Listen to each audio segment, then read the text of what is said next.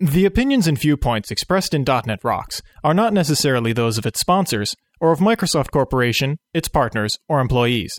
.NET Rocks is a production of Franklin's Net, which is solely responsible for its content. Franklin's Net, training developers to work smarter.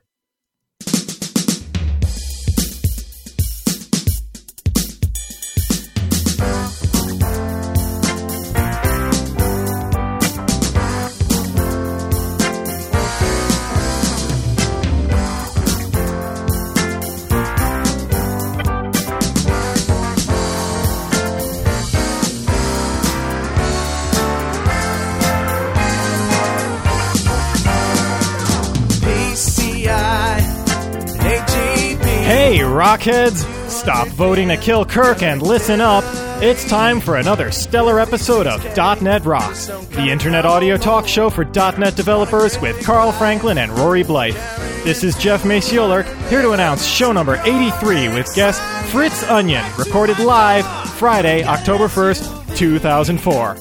.NET Rocks is brought to you by Franklin's Net, training developers to work smarter, and now offering hands-on VBNet, ASP.NET, and C Sharp classes. Online at www.franklins.net. And by Data Dynamics, makers of ActiveReports.net. Simple, powerful, and cost-effective reporting for Windows Forms and ASP.NET web applications. Online at www.datadynamics.com. And by Dundas Chart. Advanced technology, advanced results. Online at www.dundaschart.com. Support is also provided by Code Magazine, Microsoft Technologies in depth for IT managers and developers. Online at www.code-magazine.com. And now, the man who has officially approved this message, Carl Franklin. Thank you, thank you, thank you. I am Carl Franklin, and I endorse and approve this message. How you doing? Um, just to, in case you didn't get the joke when Jeff said it, uh, this is Carl, and you're listening to .NET Rock Show 83, live from New London, Connecticut, and Portland, Oregon. Rory, how are you this evening, sir?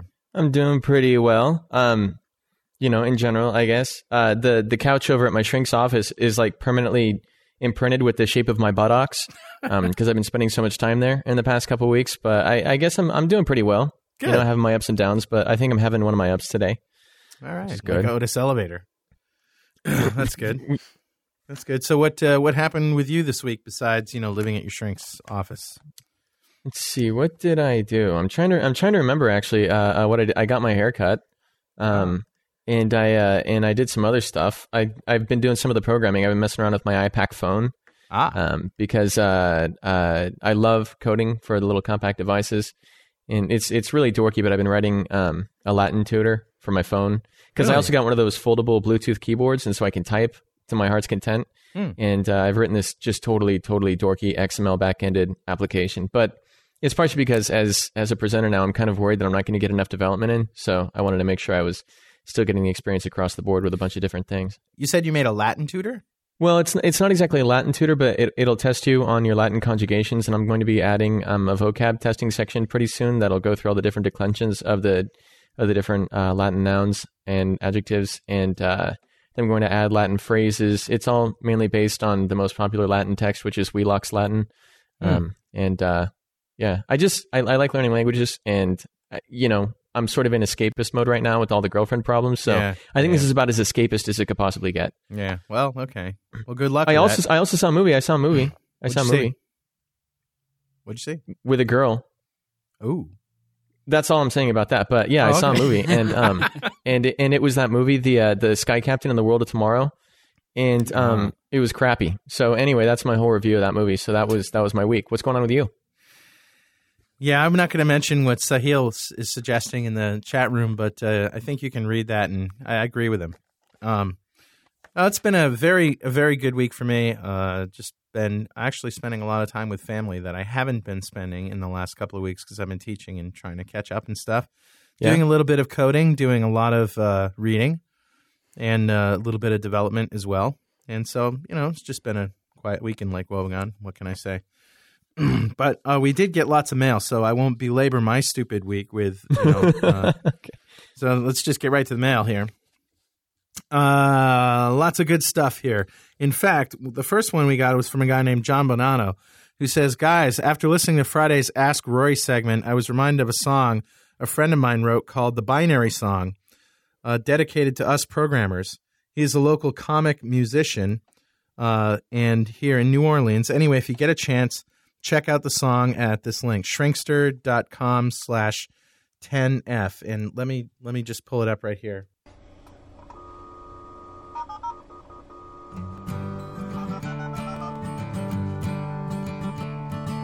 This is the binary song. Binary song?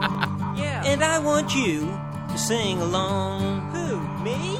Yeah, you. You know, this is the binary song. He said, binary song? Uh huh. And I want you to sing along. It goes one zero one one one zero one one one zero one zero one zero one one one zero one zero one zero one one one. That's the binary song. All right, well, that's all we're going to play of that, but I thought I'd just give you a little taste of that one. Thank you, John. How cool is that, huh? Somebody was picking That's- up on that theme. It's pretty weird. kind of weird. anyway, this this one's from Damien McGivern, who says, "Hi everyone, great show and all that shit. I just watched a great program on BBC Two called Horizon about uh, synesthesia, and the subject of his emails. I know why Rory's nuts and why we all like music so much. Synesthesia, and it's S Y N A E S T H E S I A." If a person is synesthetic, they can taste words or see colors when they think of a number. There are loads of weird sensory connections, basically, uh, and it's common among artistic people. I've also heard that some drugs like ketamine produce a similar effect. I believe it's a horse tranquilizer, so please, no exterminating. I don't want to be sued. The program puts forward the idea that we're all synesthetic to a certain degree, and that synesthesia, sy- synesthesia, I don't know how it's pronounced, helped us evolve by. Is it synesthesia? Yeah. And just for the record, um, all my friends who ever took ketamine, all they ever did was poop in their pants. But go on. Ah, all right. So that's why it's a horse tranquilizer, right? Because Yeah. makes you poop in your pants. All right. So uh, they the program puts forward the idea that we're all synesthetic to a certain degree, and that synesthesia helped us evolve by kickstarting language, and that is root of our desire to create. You should check it out. As there's a test you can do to see if you're synesthetic.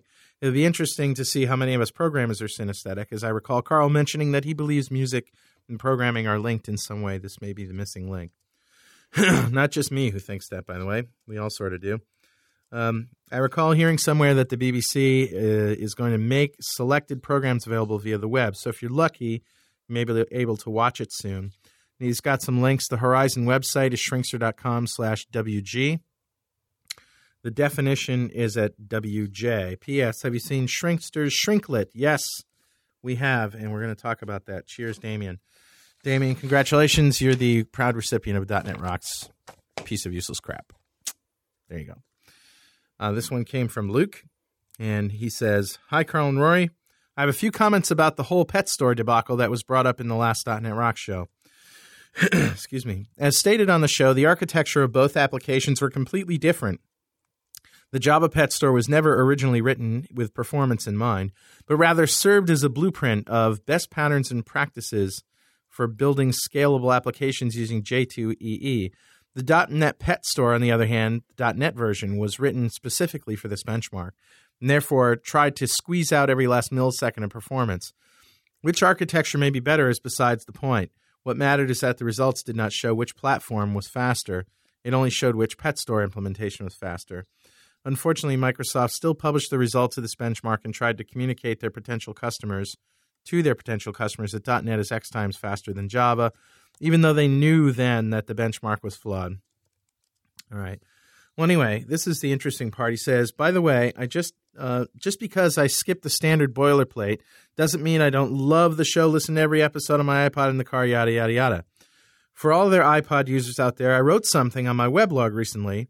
Which you can get at shrinkster.com slash E 10e, 10e. And I believe, Roy, we have pushed shrinkster.com Into the third- third Yeah. digits now. Yeah, into the third character.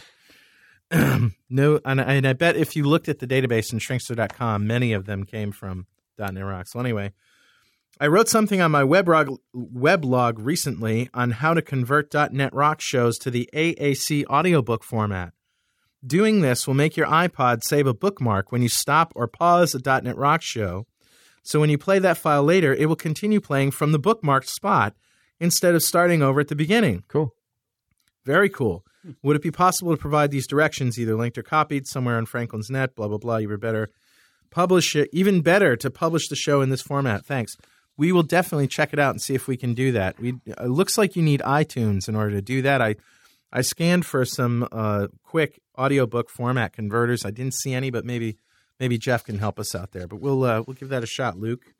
And and that's that's Luke Hutteman, the uh, the guy who wrote SharpReader. I just wanted. To. Oh, to, it is? Yep, that's No him. kidding. It's the same one. So what's up, Luke? Just had to get a little shout out there for Luke. Hello, Luke. Okay, It is. It's Luke Hutteman. Yep. Thanks, man. I should have known that because it was from Luke at Hutteman.com. Use SharpReader all the time. Using it right now, as a matter of fact.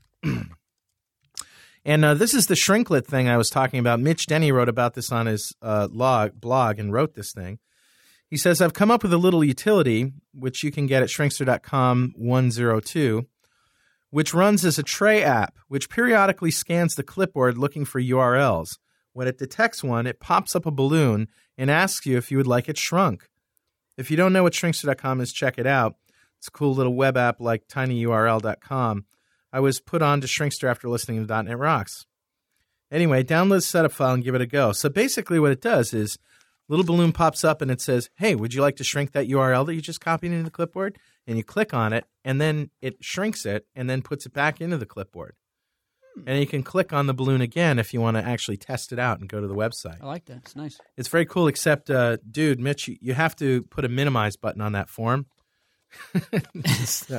We don't want that thing hanging out. And if you close it, it's gone. So think about that. anyway, it's a great thing, though, and I love it. I'm be- I've been using it all afternoon. This one came from a guy who calls himself Stuff, S T U capital F capital F, from Europe. He's a Spanish guy born in Belgium, living in Germany, working for a Dutch company. Hi, folks. Just discovered your show, although I already heard about it in the past. And by the way, saw the ad in Code Magazine. As a few people in this world, I'm a huge Mac fan, Mac OS X lover, but also a .NET lover, and I work as a .NET developer. I love that I have for the next version of the OS from Cupertino, the love that I have for the next version of the framework from MS. Uh, okay, I think you understand what he's trying to say here. Sorry to say it, but the only one reason why I still keep having a PC is .NET. I just discovered Mono and wanted to know if you have good feedback on this product. But specifically, I want to ask you what you think about that. Well, we actually did a show with a guy who wrote it and manages that project, Miguel de Icaza. You can go back and look at that on our website and listen to it. At the, v- at the very beginning of .NET, Microsoft said that it would be OS independent. You remember? Finally, it was only for Windows. So what? Anyway, guys, keep on doing what you do and keep on having listeners on iPods. See you. Next one is from, uh, this is great. This is from Andy uh. And speaking of Max and things like that, he says, Hi, guys, love your show. Keep up the great work. Your quick wit and acerbic humor make the show entertaining as well as informative. This guy must be smoking crack. What do you think, Roy? I, I just don't well, I didn't understand that big word that he used. What was the word that started with an A? yeah, acerbic. Yeah. A C E R B I C. Yeah, I mean, well, yeah, I can't do anything with it right now, but I'm going to Yeah. look that up later and figure out what he was that up meaning. in, look that up in Word for Windows. Now to the question. I know you hate making predictions, but please look into your crystal ball and riddle me this. Do you think Microsoft will ever release a version of the .NET framework for Mac OS X and Linux? It seems to me that the way they architected .NET and created the rotor shared source, it would probably take them all of a couple of weeks to create both ports of the entire framework. Oh boy, he is smoking crack. Granted, Microsoft is in the business of selling copies of their OS, but if Sun can release Java for multiple platforms, why can't Microsoft release .NET for multiple platforms? Why do I want to see them do it? Because it's the only friggin' argument that I keep hearing from Java advocates. If you go .NET, you have to stick with Windows. Okay, so maybe a comeback to that argument is, what about Mono and .GNU? But because Microsoft doesn't directly support these projects, they're always behind in technology. What do you think? Well, you know what? He used some language in there. The uh, if you if you uh, go with .NET, you you have to stick with Windows. And I would change a little bit to say that if you go with .NET, you get to stick with Windows. Yes. All right. So it's just a matter of switching some of the messaging around. That's true. Right. Yeah, it's just one little word and it takes on a whole new all of a sudden, it's an advantage. But the other issue here is that he was talking about Rotor, and Rotor is a totally unoptimized academic project. right. It's yeah. it's not meant to be deployed. Yes. Um, and although you can build Rotor on, on under Mac OS 10, you're not going to be able to do anything really useful with it. So Right. um, Rotor's not really Rotor was never meant to do that, and and it's also just an implementation of the CLI. So you're not going to get the full framework under Rotor Right. unless you get it through through some illicit means, like by breaking licenses and things like that. right. So, I So, guess your um, best bet is mono, you know. Yeah, Rotor's not an option. Just keep watching that. And uh, for that, I just happened to get this email from my cousin Mike, Mike Bouchard, um, today, which was a is a movie where you know the Macintosh commercials. They have an all white background and some guy just standing up and talking about why he likes the Mac. The blue screen of death. Yeah. Well, listen to this one. Editing is all Mac based now. I mean, you know, there are programs out there on the PC, but whether you're using Avid or using Final Cut Pro, you're working on a Macintosh. Using a Mac is a little different than using a PC. It's not so much operating a computer as it is sort of tricking it, fooling it into doing what it is you really want it to do. Uh, you kind of have to sneak up on a Mac. I don't feel like I'm operating the Mac so much as I'm just there sharing the Mac experience. and if I can do something useful while the Mac is willing, so much the better. One of the coolest features of the Macintosh is it's really easy to shut down. Uh, all you have to do is be using a piece of software and then poof, it goes away. it's gone. It's shut down. You didn't push any buttons. You didn't close. You didn't even save. It's just gone. Unless you want to shut down a Mac. Oh, that's a whole other story. I mean, you try to close a program and it locks up. The music's that funny, perfect, What is too, it? it really is. cloverleaf period thing? But unnatural and ultimately useless interrupt key. Then nothing moves. Then you push the power button and it won't turn off. You go around and unplug it. And you better hope you're not on a laptop because then you got to find the damn battery and try to pull that out or the thing will never shut down. So I put my CD in the CD-ROM tray and I'm copying media off that CD, dragging it onto my desktop, dragging it onto my desktop, dragging it onto my desktop. I eject it. And where did my files go? It's the only operating system I know of where click and drag does not mean you actually copy or move anything. No, you're just making shortcuts on your desktop. So I got my next CD and I slam it into the CD-ROM tray, and lo and behold, it starts playing all by itself. I'm looking for a way to turn it off. Finally, out of desperation, I click and drag the CD into the garbage can. The system locks up. So I go to the cloverleaf period spacebar thing, hoping I can stop the program, and I get a little caution window saying, "Careful, interrupting this program may lock up the system." I try to click OK, but the system's already locked up. I like the That's so you can attach a chain and use it as a boat anchor. The Mac is practicing some kind of bizarre psychological warfare on me because I'm working late at night. and At the corner of my eye, I keep seeing this thing jumping up and down. The update manager is bouncing at the bottom of the screen like a Jack Russell f***ing terrier. So I'm looking around in the list of the files, trying to find the executable it wants me to update. And if I click on any one of them by accident, I rename it. Oh no, it's been renamed nothing. It was some kind of important system file, and the computer crashes. On a PC, no data is really lost. I mean, there's a way to undelete a file. If you know what you're doing in DOS, you can go in and recover anything that's been corrupted. On a mm-hmm. Mac, if you lose a file, you run to the store, you get a copy of the Mac version of Norton Utilities, you run back only to have Norton go, You idiot! You own a Macintosh! The file is gone! It's just gone! Don't have any tools or any kind of buttons or whatever dials or switches on the bottom of the screen because if you reach for them, the dock menu comes up. To like angle around and slide and dodge the thing. This to get video the is perfect. You It's really gotta- like really gotta see this. boxing with your computer. I can put it on the bottom. I can put it on You gotta the put a link to this. Yeah, we'll the put a right. link to it. No, I can't put it on the top. That's reserved for the mighty blue apple.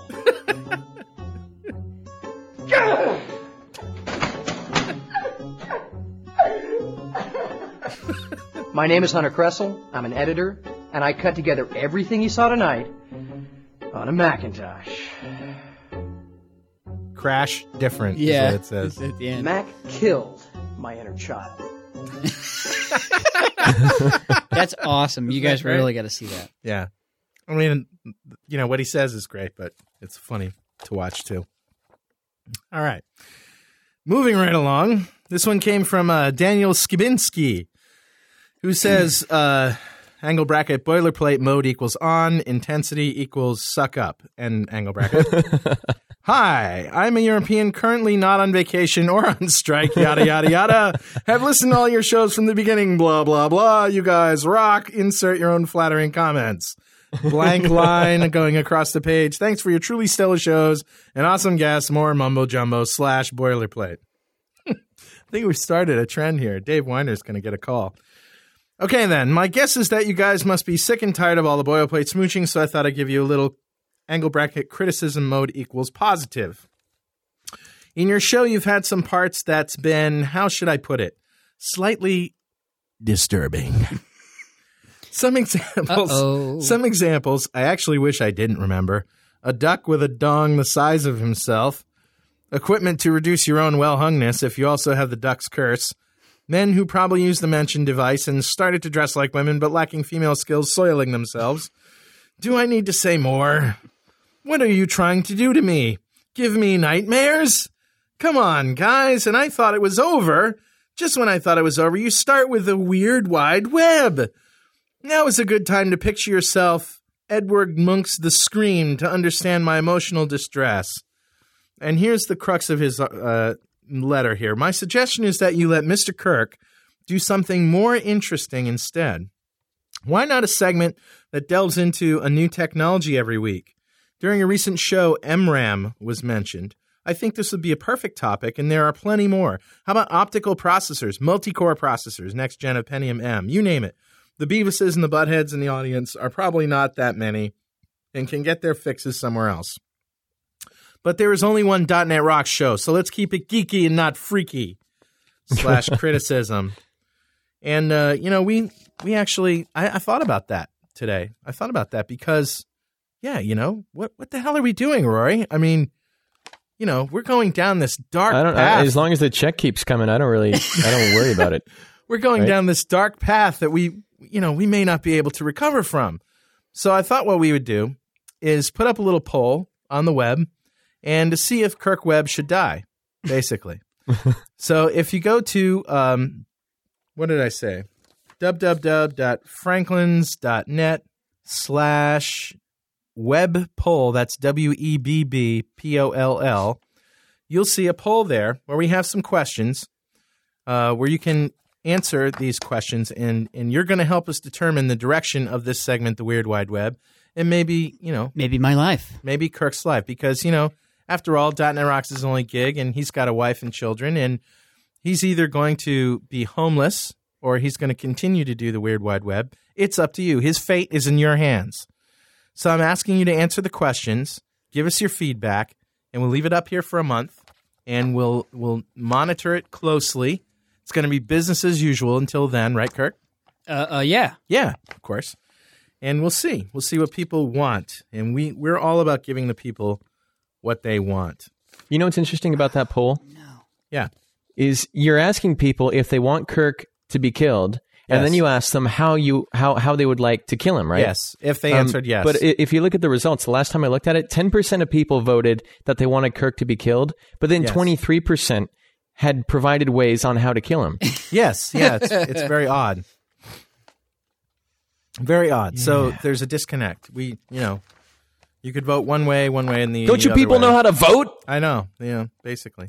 I might as I might as well say this that we did use Peter Blum's polling package to do this poll, and it took me all of a half an hour. Set up the database, drop the control, set a few properties. It works great.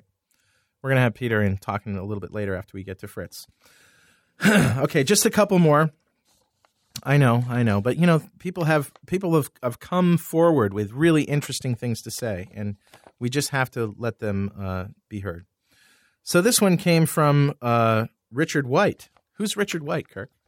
He's a uh, coworker of mine. A coworker of yours. A cube, a cube uh, mate. He says, hmm, I sit across from Kirk here at EDR, and just let me say that since joining .NET Rocks, his ego has actually spilled out into the aisles. I actually had to step now. over his swollen head to get into my own cube this morning. I want the old Kirk back when the only thing spilling out of his cube were the reams of spaghetti code and the occasional foul odor. Speaking of foul odors, do you listeners know that Kirk's initial claim to fame here was drying fruit on his monitor? Uh, embarrassing. under a small plastic Mets baseball cap. Carrots, small oranges, and the grape went fine. However, Project Kiwi was a total disaster. it was really bad. all right. Well, Talk about fruit flies. and uh, that's that's that's can- the mail. You can dry an orange on a monitor. I really don't wanna know. A week and a half. well, the old school monitors, these flat panels really well, suck at it. now it's time for the news with Rory Blood, the news of the week. Now obey. What's up? Was uh okay, so I'm I'm a little sad because one of the news items that I was going to do, you already did. That was um Mitch Gardner's or I'm Oh. sorry, Mitch Denny of NotGartner.com's uh Shrinkster utility. Oh, I'm sorry. So I'll just give Stole another shout thunder. out for that. You know, I'll just mention it again so that people remember it, and it kind of infects their brains like a mental virus. Okay, so, but I, I am I am excited about that, and I thought it was pretty cool. And there's a lot of love for cool. Shrinkster coming out, and I think that's good because shrinkstershall.net and blah blah blah, and it's great. Okay, yeah, so yeah, yeah, yeah, sure, yeah. so on to the actual news. I've only got two things because the third thing, as everybody knows by now, was already treated in an earlier portion of this episode of .NET Rocks. As you just mentioned. Yeah, which is fine. Which is I'm I mean I'm not like upset about that. I'm okay. I'm gonna be okay. Okay. Right, So okay. the first news item here is uh, we talked about Project Looking Glass before on the site. That's the Sun project that's supposed to add this really crappy 3D to a 2D desktop and make it sort of like halfway between 2D and 3D. It's sort of like 2.5D. It's like it's 2D, where it's 3D. not really 3D, but you add this sort of fake depth, and then you make everything really confusing and stick dialogue uh, windows on the back of a window and Right. kind of flip things around, and things are upside down, and and you know you think you're taking drugs, or you think your operating system is taking drugs, right? And you want to get it like take it to an intervention, and blah blah blah blah blah, and it all gets really complicated. Yeah. Well, the news now is that Sun is looking into licensing Project Looking Glass, so it's no longer going to be just a straightforward open source uh, project. Um, In the future, you might actually have to pay um, for all the stupidity and ugliness that is wrapped up in Project Looking Glass. So if you were planning on using it, that's something you might want to think about for your project there. Um, the next item of news, and this is sort of big too. This is something else we've been following. The whole Linux migration that was going to take place in Munich, where they were going to move like Oh, you know, yeah. five bajillion uh, desktops to Linux from Windows. What's the latest, And they've man? had a they've had a few uh, stops and starts. They've had a few problems along the way, and they were worried about patent issues and everything. But now they've decided um, that even though there's still a possibility that they're going to be putting code that is violating patent patents that belong to other companies uh, on on their PCs, they're going to do it anyway.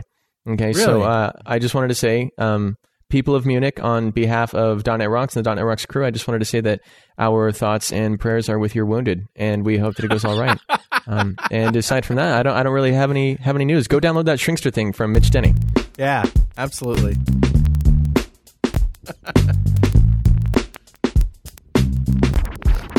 Now obey. Feel for your wounded. That's good stuff. Well, uh, Rory, when I mentioned, I was talking to Rory the other night, uh, last night, as a matter of fact. He just got his Vonage phone, and uh, he said, as we were just testing it out, and he he says, "Hey, by the way, who's the guest tomorrow night?" And I said, "Fritz Onion," and he goes, "Wow, wow, really, wow, holy shit, wow!" Well, you know, I mean, And uh, it was some it was something like that. Yeah, yeah, you know. yeah, and I I felt I, might have said like, "Wow, one less time than that." I don't know. I mean, you're kind of painting me in a funny light here. You know. All right. Well, anyway. So let me introduce Fritz. Fritz Onion is a founding partner of Pluralsight, pluralsight.com, a think tank organization. Deli- what is a think tank anyway, Rory? A think. I think I'll start a think tank. That might be a good tax write-off for us. a think oh. tank organization delivering in-depth technical content and training where he focuses on web development with ASP.NET. He is the author of the highly acclaimed book, and I agree, Essential ASP.NET from Addison Wesley, and is currently working on a second edition that will cover ASP.NET 2.0. He frequently publishes articles on .NET in journals such as MSDN Magazine, .NET Pro, MSDN Online, and Inform IT or Informat. He is also a regular speaker at industry conferences and is the track chair for ASP.NET at WinDev in Boston. Fritz lives in southern Maine with his wife Susan and two children Zoe and Sam. For more information, go to pluralsight.com slash Fritz. Fritz Onion, how are you? I'm good. Thanks, Carl. Thank you. You know, you don't talk like a Mainer. Yeah, well, that's having grown up towards the southern end of the state.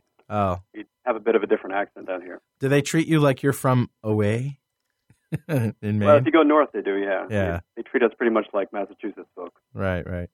Well, welcome to the show. Thanks. I'm glad to be here. And uh, you have a true fan in Portland, Oregon. Yes, you wrote the ASP.NET book. I mean, for anything that goes beyond just like dragging and dropping a, a data grid onto a form or something like that, I always talk. I mean, your book is like the book. You know, I, I see people walking around occasionally at, at you know user group talks or whatever, and I see that book, and and it always starts conversations because the people who have read it or who are reading it or who have at least flipped through it and taken a look at a few of the chapters know that that is the ASP.NET book. So I mean, you know, I'm sorry if I'm gushing a little bit, but I lived with that book um, last year while I was doing a lot of ASP.NET work. Before you respond to that, Fritz, let me just add my two cents. I, I too love this book, even though it's in C sharp. But I'm you know the the whole idea of the book is, and what makes it great isn't that it's you know it's not a tome, right? It's 400 pages or less than 400 pages, and there are books that have more stuff like Dino Esposito's book and stuff. But you are really good at explaining like the core ideas behind ASP.NET and complex things that uh, you, you have a way of explaining them very easily and it's a very very good read easy to understand easy to read even if you're you know just learning c sharp or or whatever it's uh, great stuff Thanks. Thanks very much. Yeah, I appreciate it. Um, just so you know, there actually is a VB.NET version of the book, so really you don't have to strain yourself uh, cool looking at the semicolon. yeah there you go This is an opportunity for conversion, Carl. yeah um, yeah no i'm actually one of those vbnet programmers who read c sharp pretty well i think and i tell that to all my students too is is that you should be able to read it. Yep. Understand. So so great stuff. Um some of the the the better chapters that i really enjoyed and one in particular which i didn't find this information in such great detail and and so well explained anywhere else is chapter four the HTTP pipeline. Um tell us about that chapter and what this is all about. Pipeline. um, so the focus of, it, of that chapter is pretty much, you know, what happens to a request when it comes in through IIS and ultimately ends up at an endpoint in the ASP.NET uh, worker process. And you know, just looking at all the different classes that are involved, and um, the the chapter really emphasizes the points of extensibility in the pipeline, which Yes. is where it becomes interesting because you can build your own pieces and plug them in right either at the module level where you can intercept requests and do filtering or uh, security And checks or something the else. http context class is really the the thing that you really focus on is saying that this is a, the thing that you should be looking at because that's right, sort of context. yeah Context is kind of the glue for the whole thing, right? It has all the information relative to a particular request coming in, and anywhere in the pipeline, you can always reach out to the context and grab the pieces that you need and look at it, modify it. And then the last last piece uh, is the the endpoint itself, the HTTP handler interface um, pages implement, and you can build your own classes that implement the interface and just drop them into the pipeline, and um, yet another endpoint in the whole this request architecture. and I really enjoy. You know what's what's very cool is you talked about the HTTP handler, and you showed just a very small class for for creating a calculator, um, and it's fantastic. It's it's probably less than what I would say twenty lines of code, and you're basically simulating a web page.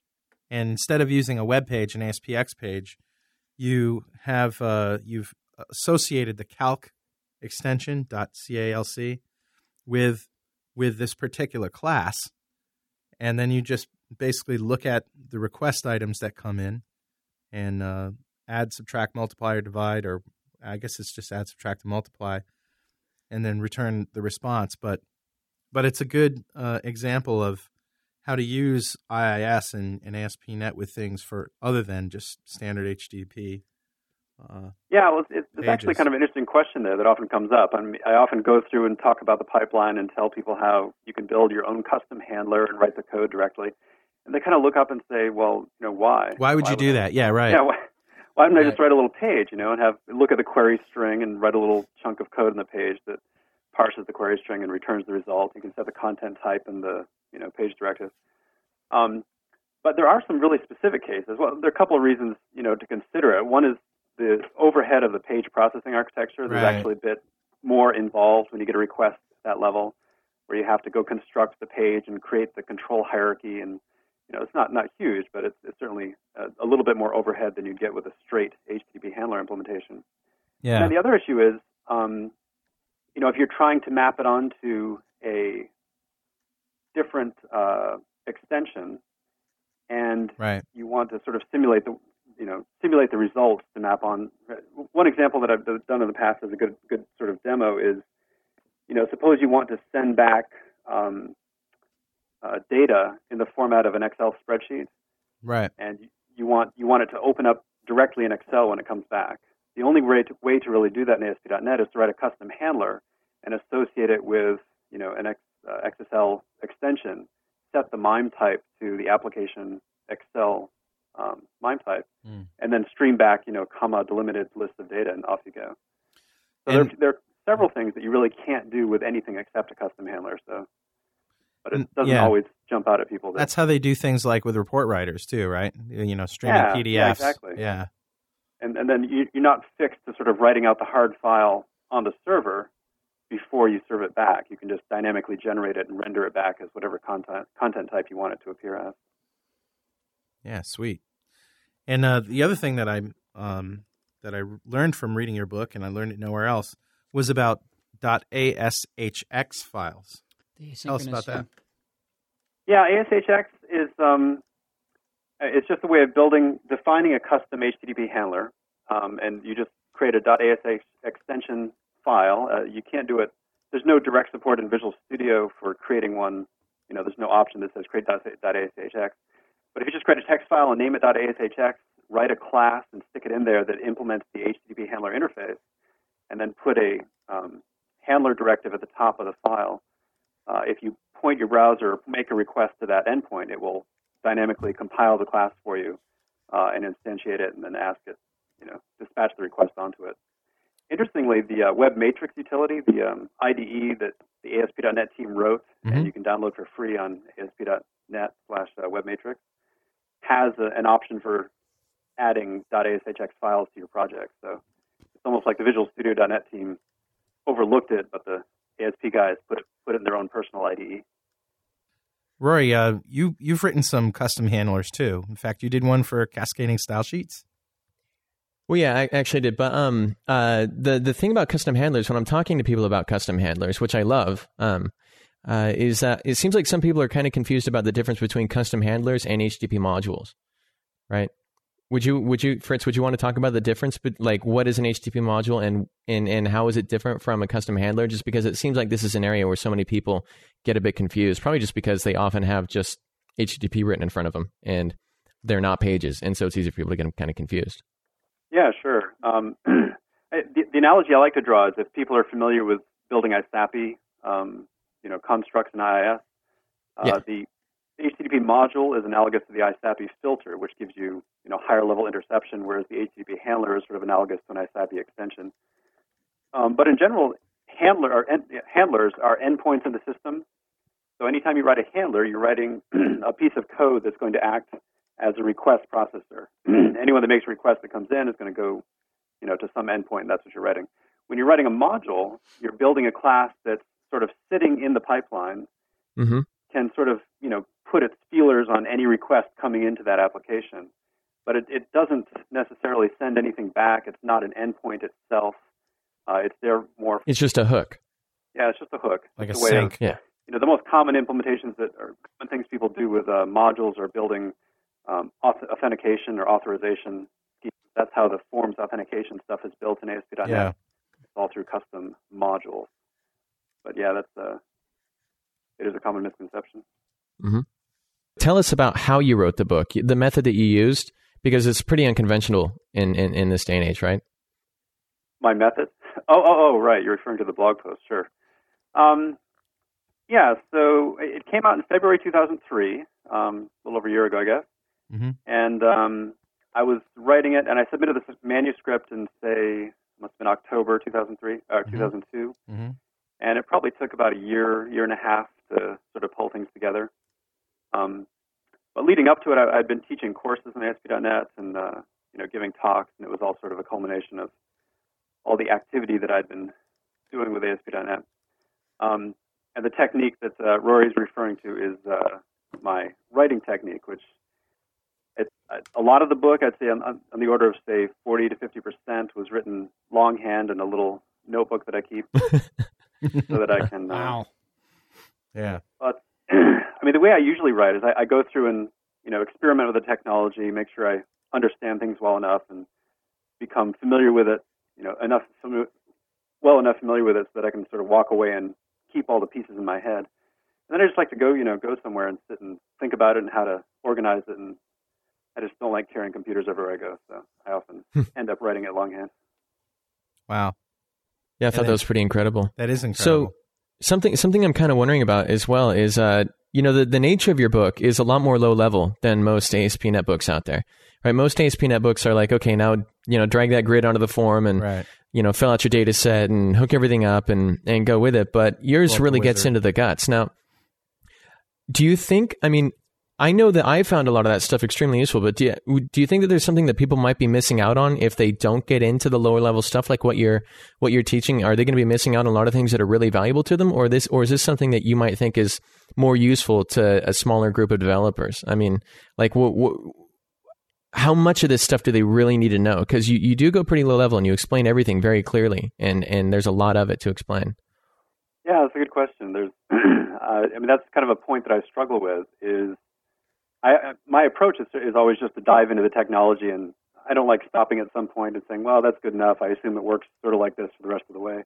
Right. I really like to, you know, go in and find out exactly how it works and make sure I understand the implications. So there's a fine line, certainly, between you know what do you need to know to start using the stuff, and what what should you know, and what sort of impact does it have. Um, everything I put in the book is um, stuff that I, I think most developers really should understand fairly well. Certainly, people that are, you know, architecting websites. That you, know, you need to know how things work at a at a relatively low level, even if you don't necessarily, you know, program at that level, Mm-hmm. to understand the implications of your choices at the higher level. Right. Okay. So, you know, as you're deciding whether you're going to use user controls or custom controls, or if you're going to, you know, put things off into include files. I agree, or, man. uh, all these different decisions, which which even gets worse in the next release. By the way, I mean, there's Right. so many different ways of doing things now that uh, it, it's really important to know what sort of trade-offs you're making each time you make a decision about which technology to use. That's a good argument in general for learning the low level stuff. I mean, it's such it's so hard because you never know what you don't know, and you don't know how much time it's going to take for you to learn the low level stuff, and is it really going to pay off? Is it not going to pay off? So people rely on you know anecdotal, you know, uh, stories from their bosses and their managers and stuff. It's really tough. But the best way, thing to do is to you know to learn it learn it all down there and see, especially at the dot at the at the CLR level, and uh, I don't know if you have to go down to the, the processor or anything, but at least understand what the CLR is doing.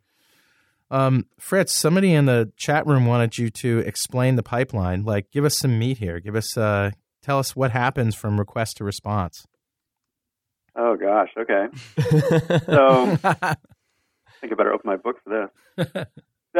Actually one of the interesting demos I like to do when I talk about the pipeline is uh, sort of you know build ASP.NET from the ground up. There, there's a nice hosting model that that um, is exposed through the system.web.hosting namespace, where you can just go and create an instance of this class called the HTTP runtime and ask it to go or just pass in a request object to it and have it process the whole thing.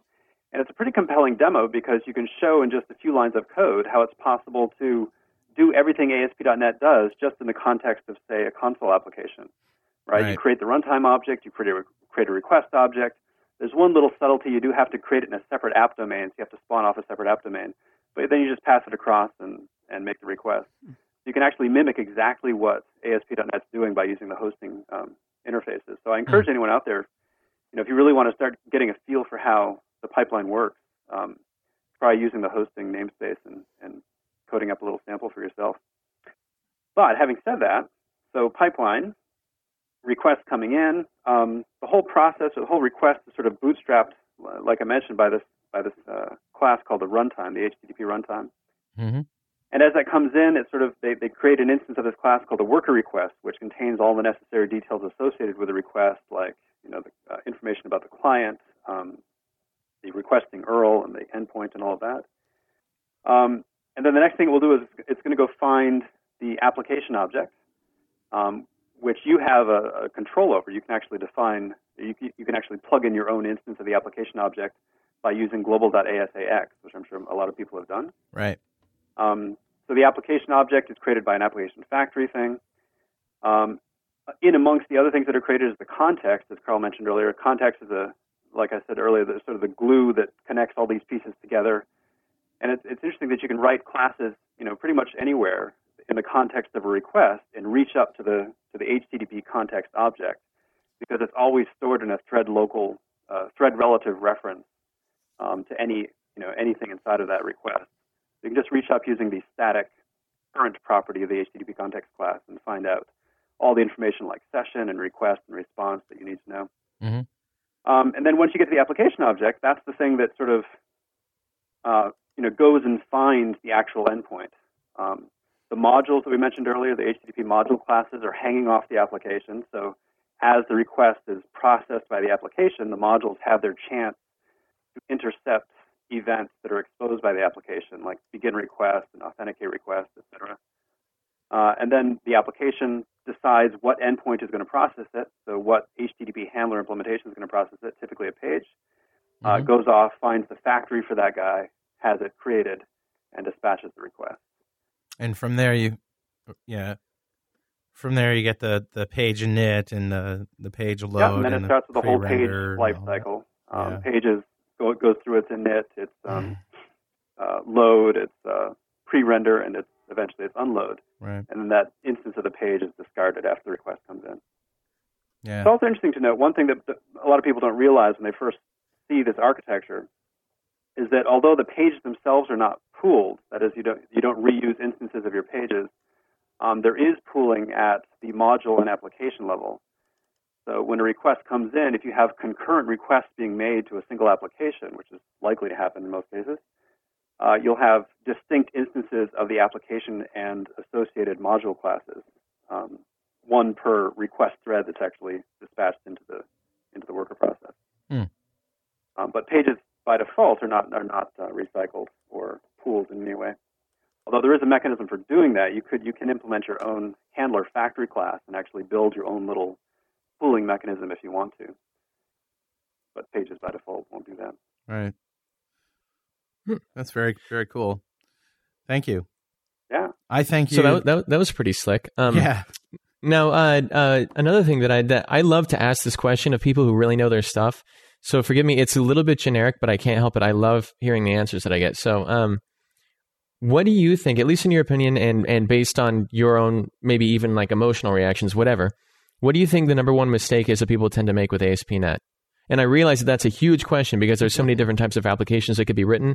But just pull something out of your hat and and and go with it, and don't don't sweat it too much. Just something that really gets you and that you wish more developers didn't do. Because asking this question to me is usually a good way to figure out what I'm doing wrong and what I can fix in my applications. Things people do wrong. Ugh, really good one. Um, I mean, you spend all your time with Pluralsight guys, right? You probably do everything right, you know. We but I mean, want just names, think into those times. well, I spend a lot of time with students too, so it's uh, Yeah. I, I certainly see my fair share of mistakes. The thing is, uh, let's see. I, I guess one thing, uh, maybe it's not an ASP.NET specific thing, but one thing I, I see, especially people that aren't familiar with a lot of web development, do immediately is latch onto session state as a way of just keeping some state around on behalf of each client okay. and that you know people start building applications that just have this huge dependence on session state, and that, that adds so many limitations to the to the way you can deploy the application and how its performance is going to going to work Right. and how it's going to scale. So that, I guess that's one thing that just that comes to mind. Um, What, what would you suggest they do in, instead of session state if they need to pass around um, session level data? yeah, well, you um, Good question. I mean, it, you you certainly want to think about it, and anytime you decide you're going to use session, I, I usually tell people, you know, before you take that step, sit back a minute, go talk with some people, and make this design, you know, high level decision about whether you're going to start doing it this way. hmm Um, most applications are already accessing a database. So one common solution is to sort of is to have a you know user specific table in the database that you have indexed with. You can even use the session key if you like, or build your own sort of custom data store. hmm Um, if you're dealing with authenticated users already, uh, then you have some identity of the user coming in, and you can just reach into a table that has that user's identity and store information there. Um, there, and it, you know, if you can avoid, a lot of people use Session to transmit data across pages from one to another, just because Oh, that right. seems like the easiest thing to do. Yeah. There are a number of solutions for that. Um, uh, you can use, you know, query strings, obviously. So you can, if there's small amounts of data, you can just pop them into query string variables. Uh, but you have to be careful because that's visible in the browser and the URL and the address bar. Right. Um, you can all, there's there's a nice technique I, I like to use in ASP.NET where you can do a instead of redirecting to another page, you can do a server.transfer, And then there's a really nice collection in the HTTP context class called the items collection. hmm It's a generic name value pair collection, and it's there for the duration of the request. Right. So you can just stuff things into it. Yeah, but they don't stick around between requests, though. It goes away between requests, absolutely. And that's why server.transfer was the key to that, right? hmm Right. So you get the request coming in, you process some data, the user posts the form to you, you grab the data, you stuff it into the items collection of the context object, and then you do a server.transfer, which doesn't actually go back to the client. It keeps the request on the server and just evaluates the next page that you point it to. And, the, Ah. and the items collection is still there when you go to that next page. Oh, that's cool. That gives you sort of a one level of indirection way of storing data. With server.transfer, though, that ha- that opens up another bag of worms, doesn't it? It does, it because does. then you're not don't have URL accuracy. You don't have the URL switching, that's true. right. So, you know, these are all considerations you have to make. But it's a great trick to freak out Google and to get away with uh, having redirected pages submitted to Google. You know that trick? Getting redirected pages submitted to Google. Yeah, yeah. We were doing uh, what were we doing? We were doing some advertising with Google keywords or something, and I'm probably going to get sued for this. I don't know, but uh, Edit this out. yeah, we'll edit this out. And uh, no, we won't. And uh, basically, when you submit a URL as a as a as a link, you know, from an ad in AdWords in Google, if you uh, from that page redirect, do a response redirect to another page, they go, eh, that won't work. Can't do that. But if you do a server transfer, they have no idea. Right. So we would set up one that, that was like from Google, you know, .aspx or whatever. Do a server transfer to our regular homepage, and then we knew by looking at the hits on from Google ASPX, you know, how many how many Ah. hits we were getting from there. Now the whole world knows about it too. Yeah, yeah. Sorry, so, Guilty. so Fritz, I'm guilty of hacking. so Fritz, let's say that somebody did have to use the session object. Um, I've I've seen a lot of discussions about the best way to go about using it. Right, like the typical way to do it is to be, you know, using a lot of uh, uh, just string literals and and stuffing objects in and out one by one and things like that. Do you have any Yeah. advice there? I've heard people talk about creating structs in which they keep every object that they're really going to need, so that they only have to access the bag once. Um, you know, and, and, and get all the data they need. Do- Is there? Do you have any like best practice advice there at all? Well, I mean, the thing about session is by default it's just in memory in the worker process, sitting there Mhm. in your app domain, and all of the memory is there per per client until their session times out or you you know clear it out. Right. So the the issue of round trips to the session is typically not really an issue. Um, Okay. You know, Right. The data's all there. It doesn't matter if you go piecemeal, you know, first name, last name, age, whatever, or you just, you know, define structures. You're not really making any optimization when you're saying, give me this structure of data as opposed to give me each individual piece, as you might be if you're going back to a data server of some type. Interesting. Okay, yeah, because I've seen some discussions um, to the contrary, but you know, quite frankly, I'm going to trust your opinion. Um, yeah, And Let me- because all the because- data's there. And what, what you might have heard in discussions is ASP.NET does have a way of hosting your session state in an external server, which right. Like, um, Yeah. it solves the problem of deploying into a web farm if you are relying on session state, which Right. has sort of been a traditional issue. Um, interestingly, though, that still is not an issue, right? Hmm. Because the the way the the off host model, or the off machine model works is when you every single page that, that has a request that's going to use session state goes to the server that's either either a SQL server or a state server running Right. an NT service, Mm. and it pulls all of the data associated with that user back to the web server, and it keeps that data there for the duration of the request, and then flushes it back again. Hmm. So again, there's no, you know, the chattiness of your interface to session really has no impact on the performance. Well, no, that's that's good let know. me let me jump in here for a sec. Uh, what I'm thinking of is when I have a, an object that's a reference type object, and I put a reference to that in the session. You know, obviously, it's not copying the object into some other area of memory. It's just holding a reference in the session, isn't it? That's correct, yeah. Unless, of course, we're using um, the other two options, the the se- session state and the SQL state. Then it gets serialized with a LOS format formatter, right? Exactly. Yeah. And so if I'm Actually, just I'm sorry. It, it does. I don't believe it uses the LOS formatter. It just uses binary serialization and stores it in a blob on the other side. Okay, but if it's still if it's in a single machine, uh, we're just you know if it's a reference type, we're just holding a reference to it. So the data is still just in memory, but since there's a reference to it, it's not being picked. It's not being garbage collected. It's hanging around between r- trips, right? yes, absolutely so true. so if you have like a, a a structure which is a value type, now you're sticking it in the session and copying it back and forth and stuff like that. So yeah, that's a good point, actually.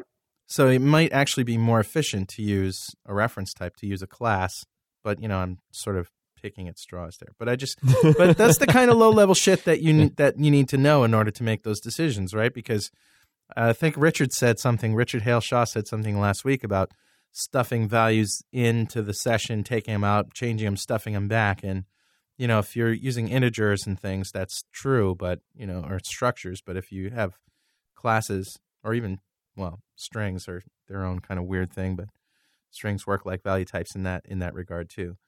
But uh, Yeah, so that, that you're absolutely right. So if you, I mean, th- there could be lifetime issues. I mean, if if you're putting classes into session that uh, you know you're expecting to get, to get cleaned up for whatever reason, um, they're certainly not going to because they ha- now have a rooted reference to them, and they're going to live for the duration of their being held in session. yeah, Um, but you yeah, storing a reference type versus using a value type will, will certainly be. Although again, we're talking all in memory here, so right. I'd, I'd be hesitant to steer people one way or the other. And really, is it going to matter if you make a copy of a 10 byte, 20 byte structure? you know, it's like, Right. come on. But you do have to, you know, if you if you pull it out, you make. Here's a question. So if I if I if I get a, a structure from the session object, like I take it out, I it comes out as an object, so it's boxed, right? Yeah. So if I modify that, since it's boxed, I don't have to put it back in the session, right? You want to save In other words, You're taking a value type out of the session. Right, taking a structure out of the session, make modifications. You don't have to like reassign it back into the session in order for it to stay there because it's boxed because you pulled it out as an object. Is that true? Or if, Well, when you pull it out of the out of out as an object, it creates that temporary box wrapper for right, you. and then you have and then to you're C making modifications on a copy of the original that Right. has the you know class wrapper on top of it. it. Okay, And unless you assign it back into session, I'm just trying to think through this here.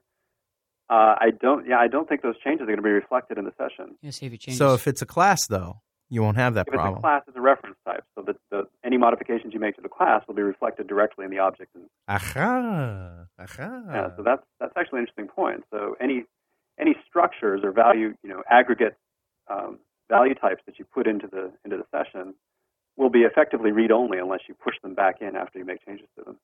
and strings work the same way, don't they? Because they're immutable.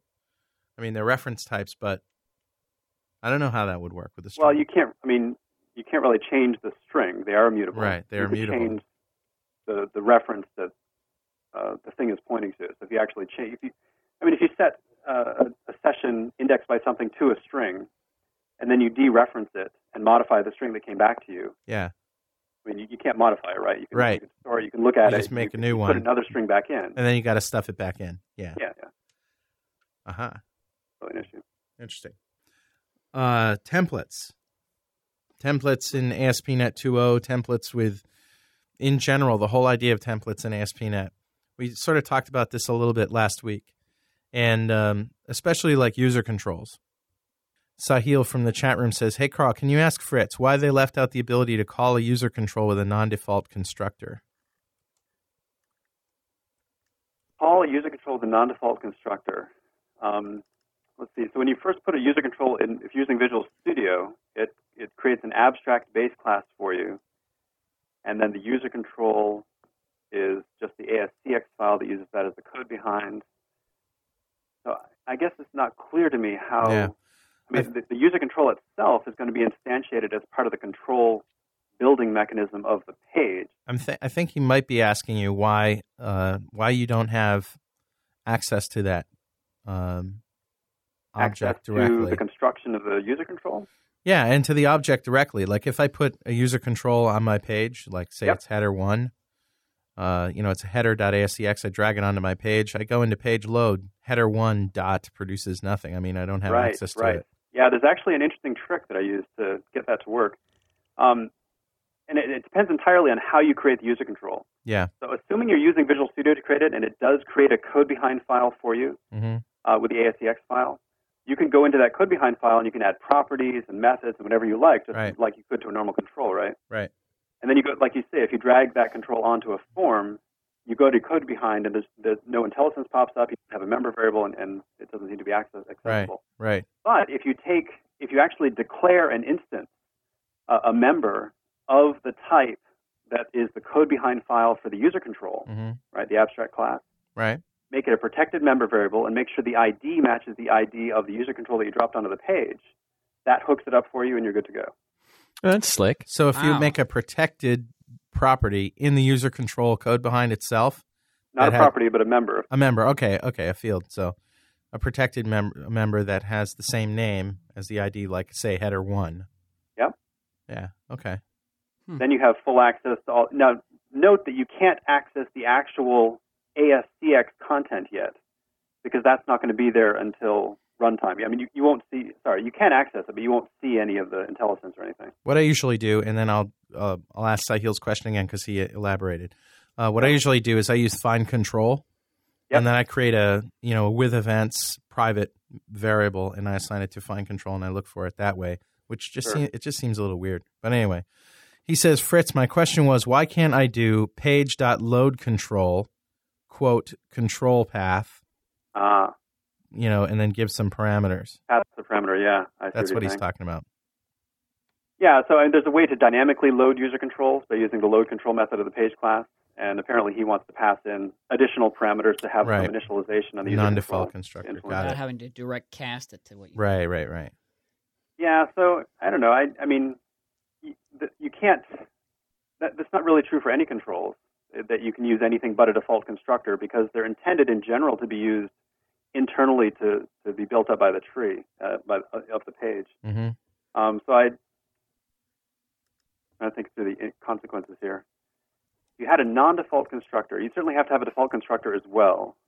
You had a Right, non-default, sure. you could call it when you called the load control method on the page class hmm and pass in additional parameters there. Yeah, I don't know. I, I mean, trivial. Congratulations. Tell him to add a, add a method to his class called init and call it afterwards. There you go. All right, man.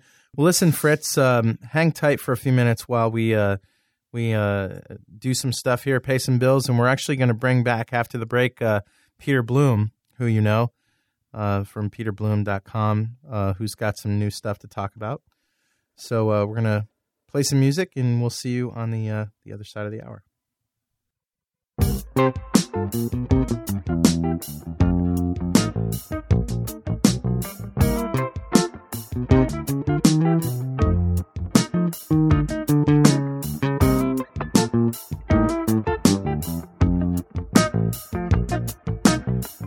you hear me talk all the time about ActiveReports.net on this show. And the reason is we love the product. Data Dynamics did a great job with ActiveReports.net. This is a reporting uh, engine for VisualStudio.net, full integration with VisualStudio.net. Has a really familiar user interface for anyone who's used report designers before. You can use it with C Sharp, VB.NET, ASP.NET, Windows Forms applications.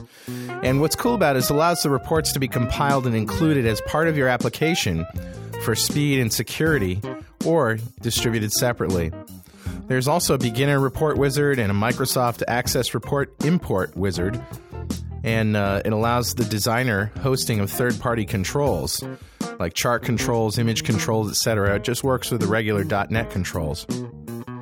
On top of that, you have a fully exposed object model, and you can modify and build reports dynamically and uh, output to PDF or HTML or whatever you like. It's all right there. We're not talking about, you know, big reporting servers. We're just talking about create a report, put it in your project.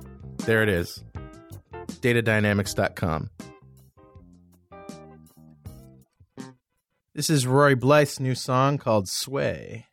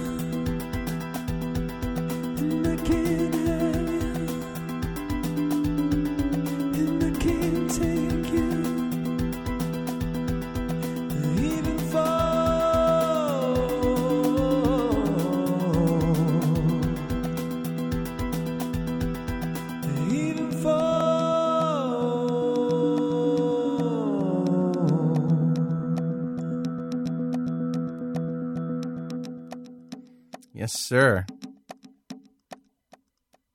Good stuff, man.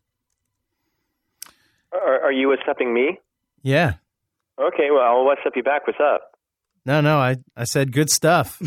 Oh, I, I thought you were what's whatsapping me. I didn't know you were good stuffing me. no, I'm good stuffing you, man. That was great. Thank you. Thank Great much. stuff. Please don't adjust your set. That's right. Rory's microphone has seemingly disappeared, and he's on the telephone. Right, Jeff? Yeah, it's definitely not my fault though. I didn't mess anything up, really. You just leaned on the mute button while we were recording it. Uh, you know, something like that. I needed to rest my arm, and I'm sorry, listeners, but uh, for the second half of this show, Rory's going to be a little bit lower five than he was for the first half of the show.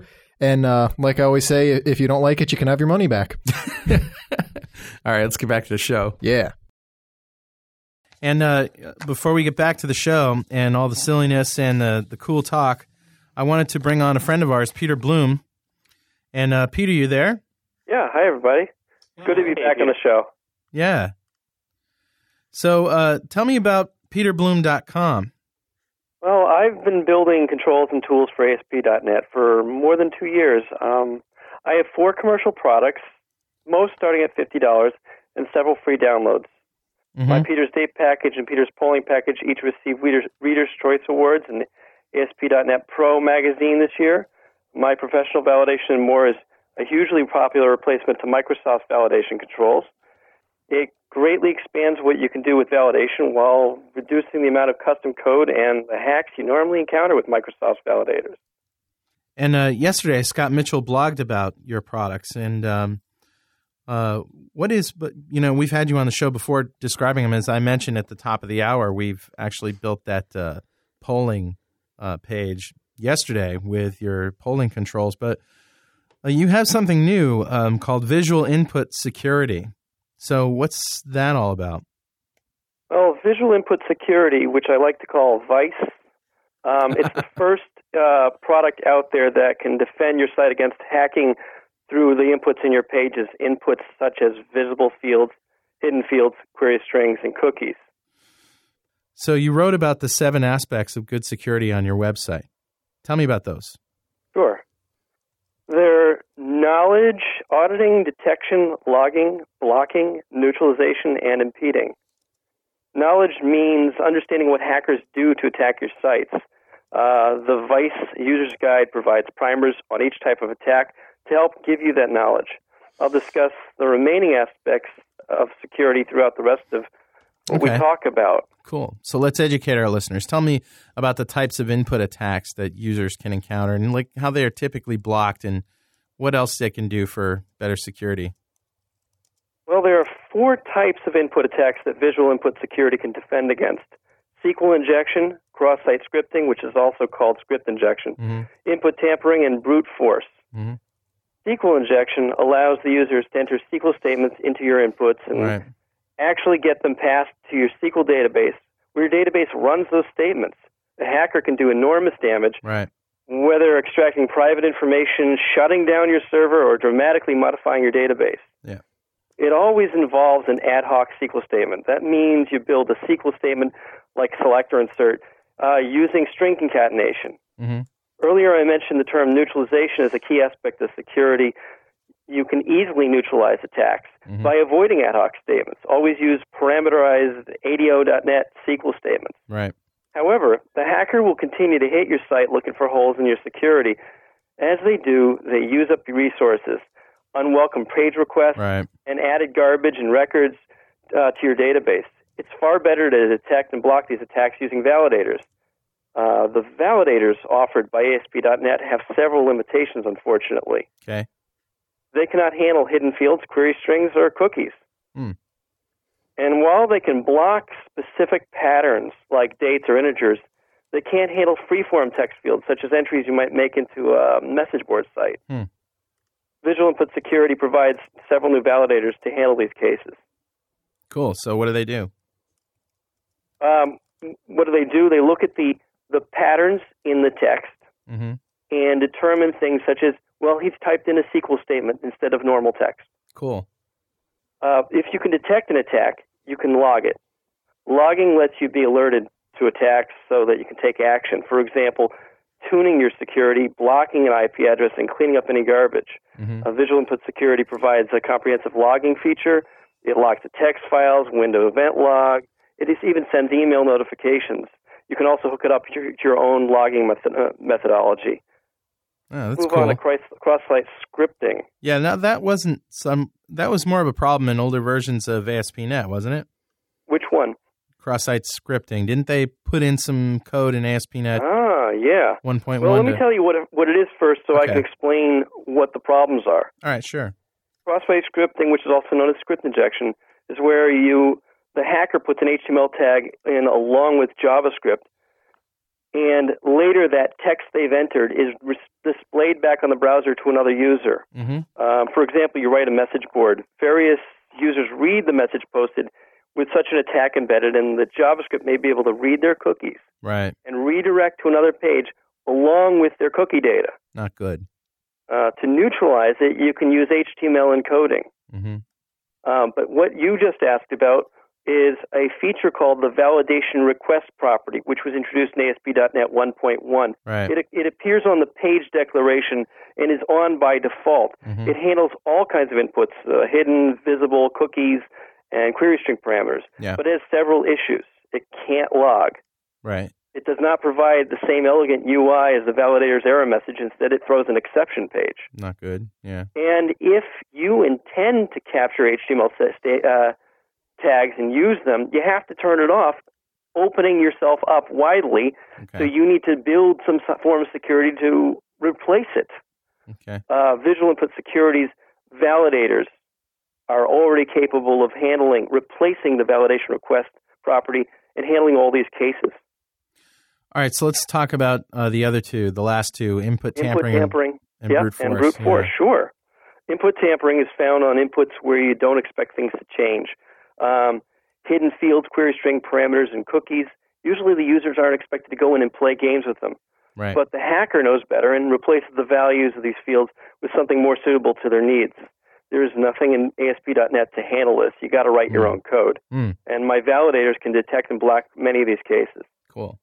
Brute force is where the hacker repeatedly hits your site, attempting to break through. There are two common cases guessing logins and attempting their SQL and injection attacks. Like a dictionary attack or something like that. Absolutely. That's Yeah. great for logins.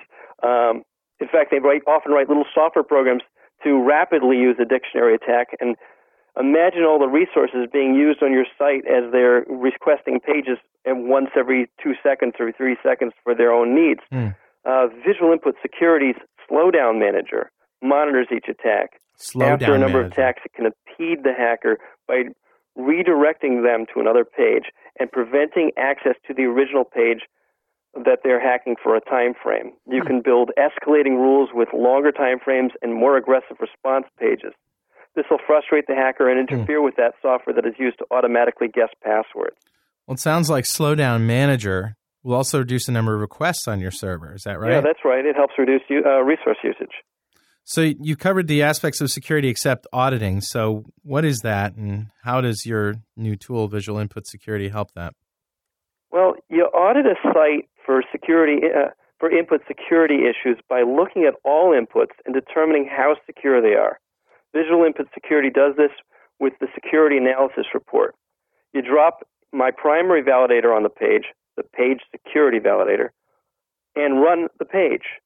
It outputs a detailed report in an HTML file format, and after analyzing all the objects it generated on the page, it associates the inputs with their validators and comes up with a rating of none, poor, good, or excellent on each field.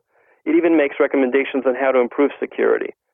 It, you use it as a guide to help you install the security you need on the, each page. Mm. Security really is a lot of work. There is no holy grail where, where you drop a little code and everything's Right. protected. Right. Th- That's because each input has its own unique rules, whether it's a date or a string or or a specific pattern.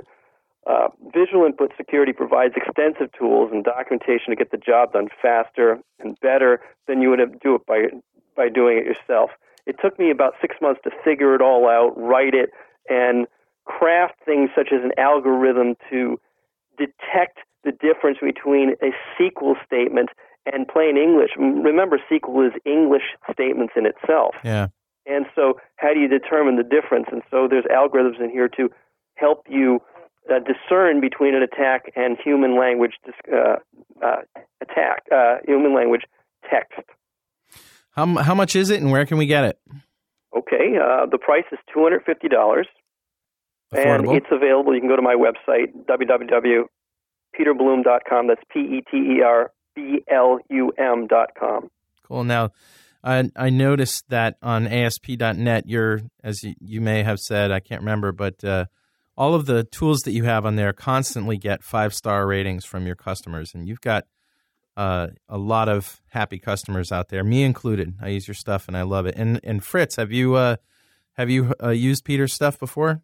Are you familiar with Peter? Yeah, I've run across the validation controls before, and they've uh, they have a much better approach or a much more comprehensive, uh, especially the, the multiple browser support, which is sorely missing in ASP.NET release. Yeah, it's good stuff. Well, I'd like to take a moment to thank those customers who emailed me and posted all those testimonials. Um, their thoughts are greatly appreciated. Awesome, Peter. Thanks a lot for coming on the show and telling us what's new with you. Thank you. All right, we'll talk to you later. All right. Well, Fritz, I know we're chomping at the bit to talk more about ASP.NET, but uh, before we do that, we uh, we're going to talk to the still living, still not dead, Kirk Webb for the session we call the Weird Wide Web. Utterly amazing. Horrible.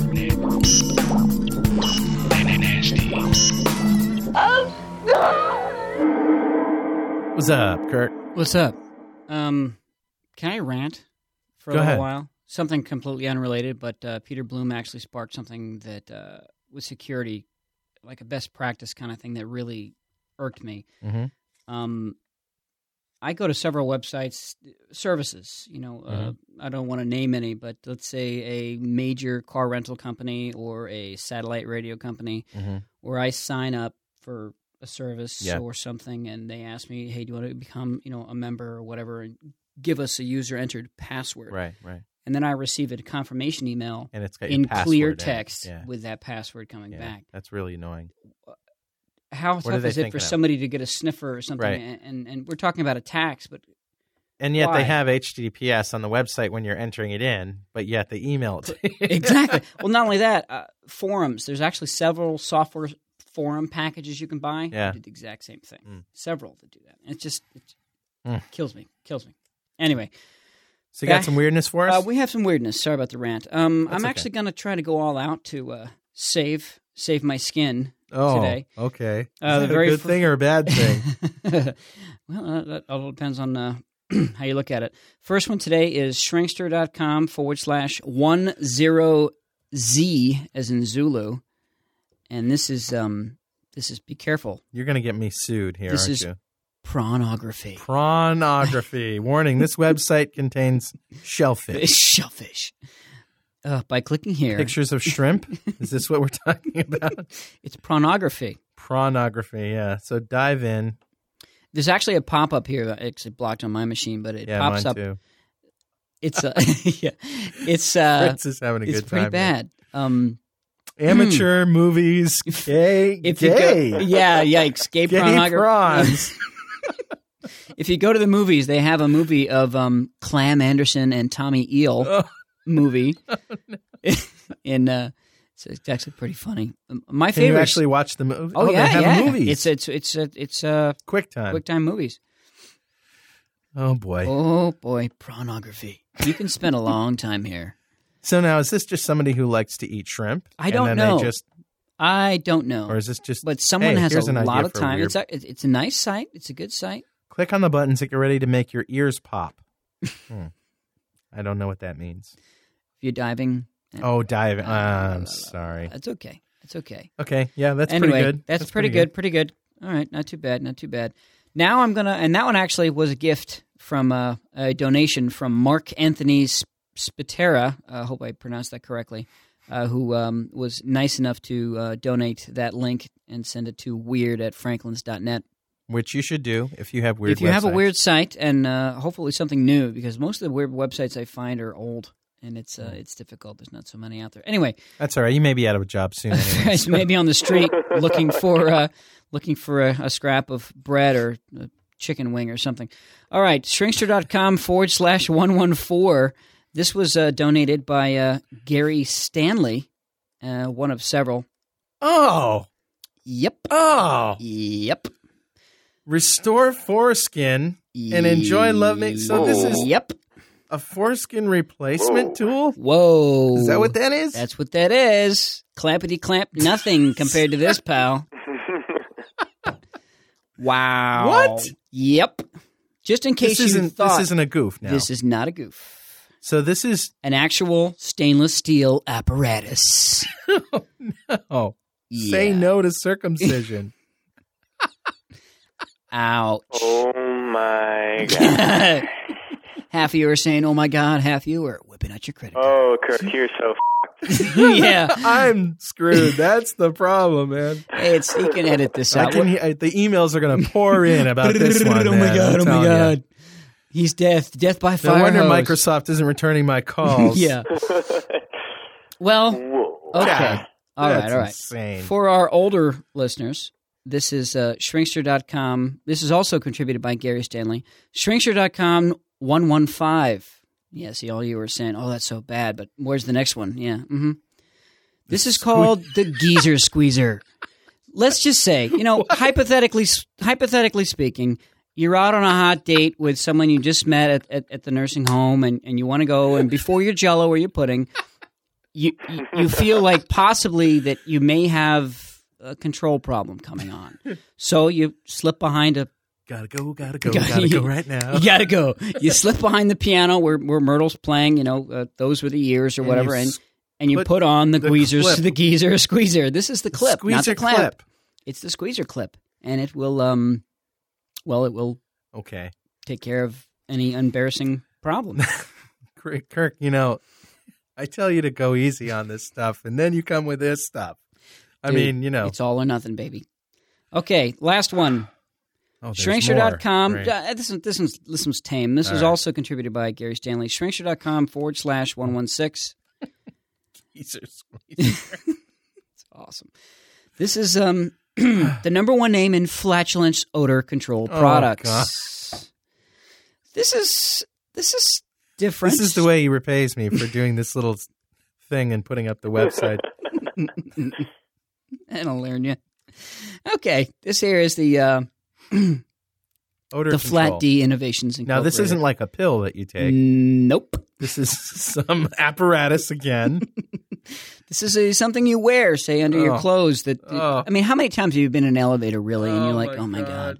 And and, and it, it's a tall building, and and So do you say like, Oh, oh, I boy. had some beans for breakfast this morning. I I should had- wear my flatulence odor control I had that leftover today? crab cape and crab cakes and cabbage. I really all right, need to. all right, get out of here.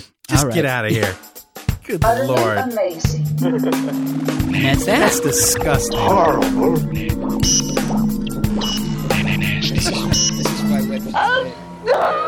So you have some fans out there in the uh, in the chat room. They're That's uh, saying, two or three, two or three. Yep.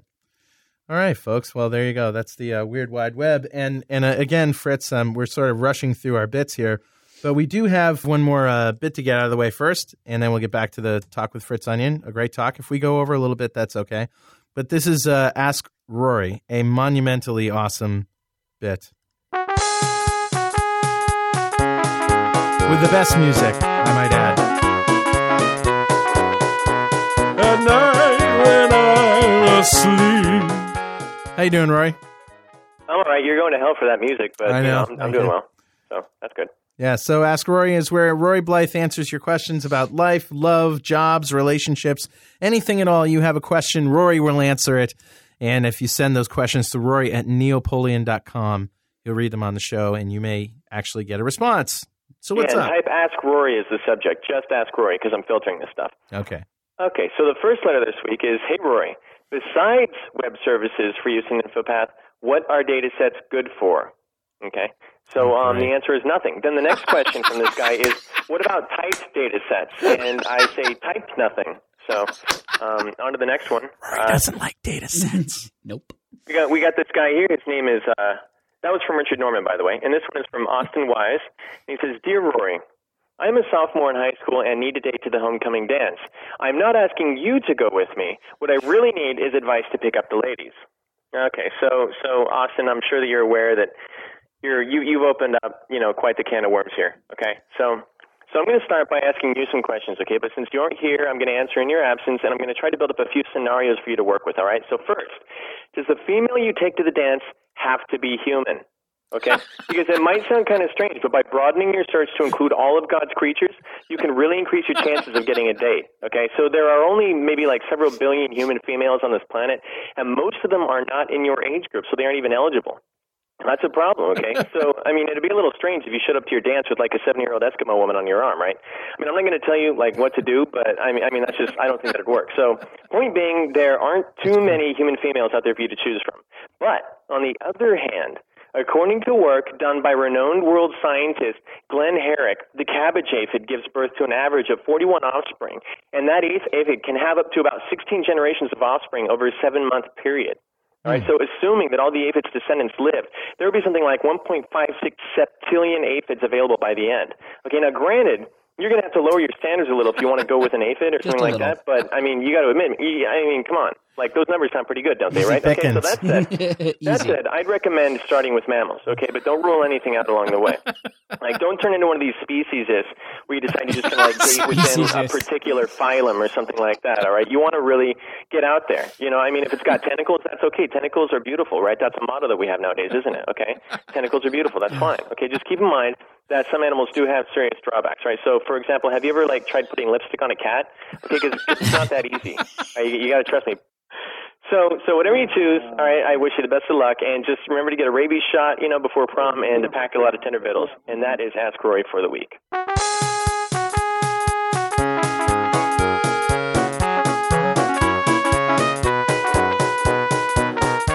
Oh, Fritz, what the hell were we talking about before all that crazy crap? Uh. So there you go. Just a little ear candy. Yeah. So anyway, Fritz, uh, ASP.NET 2.0, you've been working with it, I take it, the betas, Yeah, started on the next uh, edition of the book, so right? doing a fair amount of work. Your your five second elevator speech opinion. Well, it's um, it's really interesting to watch people's reaction as they see some of these features coming out. Um, but my first reaction is they fixed a lot of stuff. Yeah. right? They- They went through and they really listened to to what people were saying out there, saying, "I wish this worked this way. I wish this worked this way. I wish this were here," and they, they really put a lot of stuff in there. I mean, they, they gave us cross-page posting. Um, you know, they gave us more administrative controls. They gave us some health monitoring stuff. Um, just lots of really, you know, useful things that you often wish were there now, but uh, aren't, and they'll be there next release. Right. And then they made some pretty significant higher level changes. They're not not so much changes as additions, really. Um, things like the provider model and declarative data sources, um, which just you know make for very impressive demonstrations of putting together uh, you know websites that are database backend uh, backed without without very much effort at all. And then Yeah. it, it, it, I mean, you can actually do a demo, and Scott Guthrie has done a couple of these uh, at some big conferences where you can go through using the new declarative data data sources and the um, uh, the new data bound controls and the provider model, and you can put together you know a pretty sophisticated application within a matter of you know half an hour Mm-hmm. um, without writing much code at all, and you know everything just kind of works. You get all the pagination, you get uh, all those features you had to work a lot harder for before. So there are a lot of interesting reactions to this. I mean, some some Right. developers look at it and say, "That looks awesome. It's going to take care of a lot of those details that I have to manage by hand today." Other developers look at it and say, "Oh, great! You know, my boss is going to see this and say." Geez, you should be able to build our website in uh, in an hour now, and not realize that there are actually underlying issues that have Right. to be dealt with. And the other one is the other response is, you know, geez, these new features do everything that I do today. I'm not sure there's anything left for me to do. So, Well, um. Sahil from the chat room, who's been quite active asking questions, says, and this is along the lines of what you're getting at, I think. In ASP.NET 1.1, it was very easy to inherit from a base page, which is a pain in the booty in 2.0 with partial classes in ASP.NET 2.0. Master pages, albeit good, could be emulated in 1.1. So my question is, what is the design pattern you advocate for an ASP.NET 2.0 application inheriting from uh, a base page? Making Yeah, that's a good question. So he's alluding to the fact that in 1.1, it's it's a pretty common technique to build a common base page template that perhaps renders the footer or the header or the navigation bar. And in 2.0, we have this replacement uh, called master pages, which just injects the user control around the main content of your uh, page, and then Mhm. the page content goes inside of that. So you have a single uh, master page that defines the look and feel. Yeah. Um, and then the partial class mechanism, as opposed to using code behind, which both are supported now, partial classes makes it a little trickier to change the base class because you're no longer the class that defines the base class. It's Right. actually the ASPX file as it gets parsed. Um, it, it's the one that de- decides who you're going to derive from. So that, that's actually a good point that um, partial classes sort of take away that style or that technique of inheriting from a single base class across multiple pages in your application. Um, so I, I would I would say you know try to stick to the new model, which is to use master pages for your templating of the site. If you want to have common functionality um, across all of your pages, you can certainly build classes and just use them as components, which is another alternative to you know do a do a has a as opposed to an is a relationship. Um, and if you really do want the is a relationship, you do have a, a valid need to have this inheritance model. You don't have to go the, the partial class mo- uh, way, right? You can actually go back and still use the traditional inherits with the code behind, and you know stick stick to that. And that that works in conjunction with master pages as well. So there's you know Mhm. it's not really you know either or. You can you can sort of pick what piece you want to use in each context. Do you know if in the fi- and this is a follow up question, uh, in the final Visual Studio 2005, will multiple levels of master pages be supported in the designer? be supported in the designer. Yeah, you can certainly do multiple levels of master pages programmatically right now. Um, whether they're going to support that sort of iterative rendering of nested pages, uh, I haven't heard specifically now. Although I'm sure it's a uh, challenge to get everything rendering the right way. And uh, Jay Galloway asks, uh, does master pages do? I guess maybe we should define what a master pages is. I mean, it's been a while since Scott Guthrie's show where he talked about it, but let's just talk about that. Sure, sure. So master pages are basically templates that you want to apply to a set of pages in your application. So most commonly, you'll define some layout there, like the header and the footer and the navigation bar, and then individual pages can can annotate themselves to say that is my master page, and then all they contain are con- um, you know elements that are going to be plugged into that master page, content elements.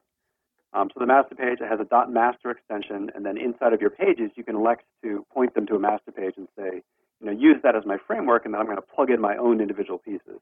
Yeah. So it's a nice, you know, system that people have sort of done in different ways in the past. It's now codified and built into the into the architecture and the, and the tools. And uh, another question is Does Master Pages just do behind the scenes what many 1.1 templating systems are doing now? Just copy all the controls off the controls into a, uh, a temporary array list and reconstruct the page one control at a time? Yeah, that, that's pretty much exactly what they do. In fact, if you look at the master page class, once it gets compiled uh, into a class definition, you'll notice that it actually derives from uh, user control. And the Hmm. way master pages work is when a page is accessed that is uh, pointing to a master page, that is, it's specified a master page for its template, the master page is injected as a child control, the first child control of all the controls on the page that you're accessing. Right. And then the controls that are actually in the page, like like the, the comment just, just mentioned, Yeah. are you know built up in their own list and then injected into the content placeholders inside of the user control, which is the master page. So yes, it's very similar to a tech, you know techniques that people have been using in 1.1, with the advantage being that now you have designer support and you don't have to you know go through all those oddities of dealing with uh, propagating control trees around yourself. Here's an interesting question I'd like to ask people anytime we have new technology like this that just sort of um, builds on the, the foundations that were laid before. Picture yourself as a new developer, just getting into it. You've done some HTML, you've done some JavaScript, maybe you've done a little Access, maybe you've done maybe a little Java, and uh, so you under, have a you know a, working knowledge of how these things work and you want to get into .NET, and you're waiting until ASP.NET 2.0, and you get into ASP.NET 2.0, it's like drag, drag, property, property, bip, bap, flip, flop, you know, boom, there's my app. Wizard and here, wizard there. Yeah. Do you, do you think that um, it's going to be more, you know, sort of the complexities are so obfuscated from the reality of programming for, you know, they made it so easy that you think we're going to have a new generation of ASP.NET programmers who, uh, for lack of a better word, don't uh, don't know what they're doing. Yeah, it's um, well, I, I think you kind of hit an interesting point there, which is a new generation of ASP.NET developers. That's really what what a lot of this is about. Right. They're looking to make this platform really appealing to developers that you know of all of all levels, right? Enterprise developers all the way down to people just building you know Yeah. little sites on their on their home machines. Right. So, it, and as a consequence, you get a, a whole, you know, different uh, set of features, some of which may be applicable to some developers and some, you know, some not. Um, so, are we going to have more developers that are using this technology without fully understanding how things work and maybe And maybe- not making the best decisions? Sure. And maybe will they need to know any more than what they know? I mean, I mean that's a, a obvious question right there. Yeah. Well, I mean, that is one of the nice things about this. In fact, w- one of the things that I can see in, in the architecture they're, they're giving us in 2.0, I, I think their, their sort of overall goal here was to give you the ability to make these really, you know, quickly built sites that are data back, database back, uh, backed, Mm-hmm. and make it so that even though you did it quickly and you sort of threw things together and you used the tools and the wizards and such, make it so that that uh, the, the result that you create or the, the end result of your um, your work is not it's, it's pluggable, right? So you can go back in afterwards and say, well, yeah, so we have the UI, we have these things, but right now we're writing to a SQL Server 2005 file or something, or, or an Access database. Right. Let's change that out and create a new provider and map it into SQL. Let's you know try these other things. So I, I think they're certainly striving for the ease of use, the nice RAD features, but trying not to give up on making sure these sites had the potential to scale and, and really be uh, you know deployed in a production environment. Right. Now, how will they achieve that is another question, but Right. uh, it, it's, it's certainly compelling to look at it that way. Yeah. So you've obviously done uh, some work with ASP.NET 2.0. You talked a little bit about about uh, uh, you know the templates and master pages and the things that you like. What are some of the things that uh, you don't like about ASP.NET 2.0? things that I don't like in 2.0. Um, or you wish it would well, be different? I mean, one of the things. Well, like you were you were saying before the break that uh, that developers might have a really difficult time with some of the new features because there's so many different ways to do things. Does does that ring any bells or anything? Yeah, so let me let me tell you a little anecdote. Um, I was uh, talking with Tim Ewald the other day. He's he's uh, guy, he worked for Microsoft last year. He just uh, he's coming Right. back to uh, work for Mindreef Technologies in New Hampshire. But he architected um, the new MSDN website, right? The main content um, uh, that that shows all the help files and everything on the MSDN side Mhm. of Microsoft. And they did this in ASP2O, right? They decided to dog dog food it and um, jump That's right the second ASP. person that's used dog food as a verb. Oh. They decided Um, to dog food it. That's. I, that's well, I won't use ask as a verb, so I make a compromise there, shall we? I'm sorry. Go ahead. no, no. That at Microsoft, everyone calls things an ask. I'm sorry, ask Uh. is a noun. That's why. Oh yeah, yeah. Anyway, um, but so Tim, Tim was telling me the other day, you know, so we went and met with the ASP.NET team and said we have these issues, we're trying to do these things. You have, you know, what would you recommend? And as they talked to individual people on the team, each guy would say, "Oh, we've got the perfect feature for you," right? And and they'd say, "This this would solve this, and you could put it here, and all this." And then go they go back and talk to someone else and say, "Look, we're using this new feature this guy showed us, and you know this is how it's going to work." And that guy Mhm. said it's never going to work. It's you know that that guy's he he wasn't thinking right. And so Yeah. even within Microsoft, the point is, you know, which technology to apply where is not necessarily obvious. Now, admittedly, there there's this is through the churn of development, right? So Yeah. things were changing as as they went. But I have a feeling a lot of people are going to struggle with that in this next release. Um, and you know, knowing what's out there and what does what is going to be even more important than it is today Yeah. in terms of how you build stuff. That's fair do, do you think there are any like great pitfalls awaiting developers that they should really be aware of? Things they should really be careful about? Well, I just wrote a, a blog entry the other day on, on a new feature in 2.0 called Profile, which I'm a little concerned about. Um, Mhm. Profile is a really compelling feature, which in many ways I, I mentioned session state, so this obviously is an issue of mine. I mentioned earlier session state is you know something to watch out for as you in your design. Well, Profile is basically a way of um, taking user-specific data and instead of storing it in session, um, tell ASP.NET you want to put it into a persistent database. Mhm. Right, and that's really nice. With just a few configuration entries and you know either setting up a quick database or letting it map into Access or SQL 2005, uh, you can have persistent per client uh, properties, and you can store whatever you want. Anything that's serializable can be mapped in there. Hmm. Um, the, the only issue is the profile naturally lends itself to defining a, a whole bunch of very small properties.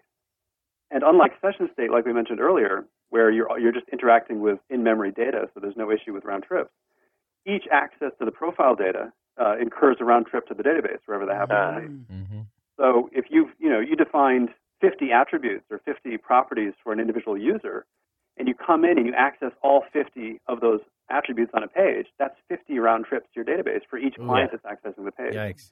And so it sort of trends, you know, tends to build this sort of chatty interface if you're not careful with it. Turn it all into an XML document. Yeah, yeah. Throw it in an XML document. Write your own data access layer that you know does does uh, you know chunks of data back and forth. There, there are many ways of doing it correctly, uh, but it's just so tempting to use features like that, you know, for things perhaps they weren't designed for. That that's that's the concern. I mean, I can very easily see someone start off with a profile and put in you know just favorite color or name or whatever. And then say, oh, good, let's start storing, you know, all of the employee data in this profile. It, it'll turn into the. Windows registry, right? Right. Yeah, yeah, yeah. I can see that. It's all you know. When anytime there's an easy way to store stuff like that, it turns Right. into the Windows registry. Right. If it's if it's too easy, it's uh, Mm, Yeah. guaranteed to be used a lot. Right. So, uh, a non-techie question from the chat room: How did you figure out how ASP.NET works for your books? What do you do to take it apart and look at the internals? Reflector, perhaps? Oh, absolutely. Reflector, reflect, Reflector is probably the one of mo- one of the most run executables on my machine. I love Reflector, Um, Yeah, and it's just gotten better. Lutz Roeder Yep. has done an amazing job with that tool. and it, and it writes VB.NET now. It does, yeah. Oh yeah, Yeah, it's, it's a great way to convert between languages too. yeah. Yeah, it's um. In fact, I use that to navigate my own source code half the time. It's much, much easier because all the hyperlinks are there, you know, and so Cool. you just point it at your assembly, and suddenly all your code's there. It's great. Yeah, that's that's a good point. Yeah. Yeah. Yeah, so I use Reflector. I'm actually I started off before a solid version of Reflector was there, and I was using Anakrino, which is another Right. you know, decompiler that worked in a similar way, and also just you know compiling in, or decompiling into IL. What happened to Anakrino though? It sort of petered out, didn't it? Yeah, I, yeah the, the guy that wrote it, I don't think um, kept up. He was. Uh, I actually met him a few times. He was um, college kid at UC Santa Barbara that just Huh. went off and wrote a decompiler for .NET. Wow. I'm forgetting his name. I'm sorry I did that, but anyway, Mhm. he was a really sharp guy. Um, but I think he probably went on to do other things, start a career, something like that. Yeah, what Eric Starby is saying, Salamander from RemoteSoft. Have you seen that? Salamander. No, I haven't seen Salamander. Yeah, Salamander is one of those tools that does a million different things. Um, there's there's a one that will turn in to get the source code just like Reflector does, and also you can prevent it from being decompiled. So it's got a little bit of obfuscation stuff in there. Oh, okay. It's also got a linker that we've talked about before. And uh, oh, I think I've heard of this then. Yeah. yeah, he he basically will go through the framework and pull out the uh, modules, you know, from the DLLs and from the assemblies that you call in the framework and turn your exe into one big linked exe that doesn't require the framework. Right. And um, we haven't had the guy on. We've tried to get him on, but I guess schedules or whatever. But I asked Brent Rector about that because you know he has an obfuscation tool, and Brent Rector I really really look up to him. He's a brilliant guy, and uh, I use his uh, obfuscation tool uh, all the time. And uh, he's he's he he doesn't have a very high opinion of it Oh, because he he says, uh, and we'll have to have him on to talk about it. But he says the guy uh, took some shortcuts and made some assumptions, and there's ways to break it, and blah blah blah. So, but you know, it's interesting. You should get like the obfuscator wars going on. Get that guy Yeah. from RemoteSoft. You know, get uh, the guys from Preemptive. Get Brent on here, and just let him go. You know, that would that would be good radio, ladies and gentlemen. That would be great, wouldn't it? All right. well, Funny, you talk to the Java guys, and they they'll tell you we went through this exact same thing five years ago. Right? Right. Right. Obfuscation wars. Right. Yeah, and Jay Galloway follows up saying, "Seems like they need to implement a local database system like SQL Express on the web servers. Uh, you'd have your permanent info on a central SQL server, and your volatile stuff goes in the local profile DB." Um, yeah, that's not a bad idea. In fact, that's totally achievable as it stands today.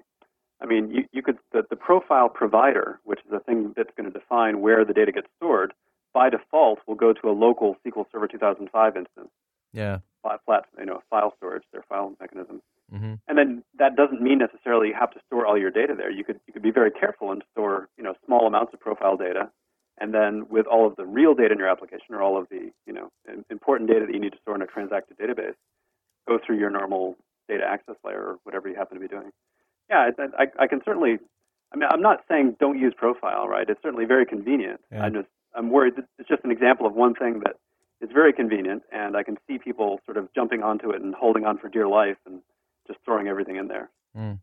Yeah. So we uh so so any anything else that's sort of uh you're concerned about in uh, the way they did things or the way they didn't do things or Well, ano- another thing that I've, I'm still trying to decide, you know, how how to present it to people or how to decide on best practices is the declarative data sources. Um, yeah that's interesting stuff. I'm not sure it is myself. interesting. Uh, You, you can you can just place a you know a data source control in your in your ASPX file just like you would a regular control. A and query in there and you associate a series of typically SQL statements that Right. influence how that's going to interact with whatever um, data source you're trying to interact with. yeah. Um, but it just kind of, I don't know, the, the, the, the prospect of having SQL just sort of spilling all over your ASPX pages. Well, you can also call store procedures, of course, but but Sure, it removes all that. ask them to store procedures, yeah. It removes the data access code like out of your compiled exe and into an XML file, which is I don't know. Yeah, I, I'm I'm with you. I'm not sure if I like that or not. Well, it certainly does. I mean, the provider does more than just you know CRUD stuff too, which is nice. So you you you can just do a standard, or you know, put a put a data source control in there, and if it's if it's possible, it'll automatically implement things like paging for you, and you know, sorting, and it it, it they're they're pretty intelligent. So it, it's nice to have those features. Mm-hmm. But yeah, whether whether um, embedding SQL in your static uh, or declarative ASPX files is a good thing or not is Hmm. It'd be nice maybe if that were a little more flexible, where you could where you could uh, grab the SQL from. What do you think of that, Rory? Um, I haven't actually I haven't actually looked at that yet, to be honest with you. Um, the the the bits of ASP.NET 2 that I've been diving into have uh, really just been I've been getting excited about master pages. I've been looking at the provider pattern the model that's actually built in, and Well, would- I've been really falling in love with that. If you could, would you like move your your connection strings, your queries, your s- store procedure calls, and your binding ta definitions out to the config file? Does that seem like something that No. would be good? Yeah, I, I don't. I wouldn't even go into detail. I'd, I'd just say no. Yeah. I wouldn't want to do that. It's a little too exposed, or It just. Uh, I, I haven't. I haven't actually looked at it, and Yeah, so I I'm- really can't talk about anything in in any uh, that's, that's in, a s- any detail. But just from what you've just told me, and from what I've heard you guys say, you know, off the bat, I don't think that's a feature that I would be interested in using. yeah, yeah. I just before That's we drop that topic, there, there's another interesting aspect to having intelligent data sources, though. Um, one thing that struck me as I was sort of digging through these things was in the past, when you've done data binding to controls, it's always been on your shoulders to decide whether you wanted to leverage view state to retain the state for that control across postbacks or whether you wanted to repopulate it every time. And you know, you had to sort of play that whole handshake and decide what to do. The data source control is actually intelligent enough to know whether the control is being bound to has view state enabled or not.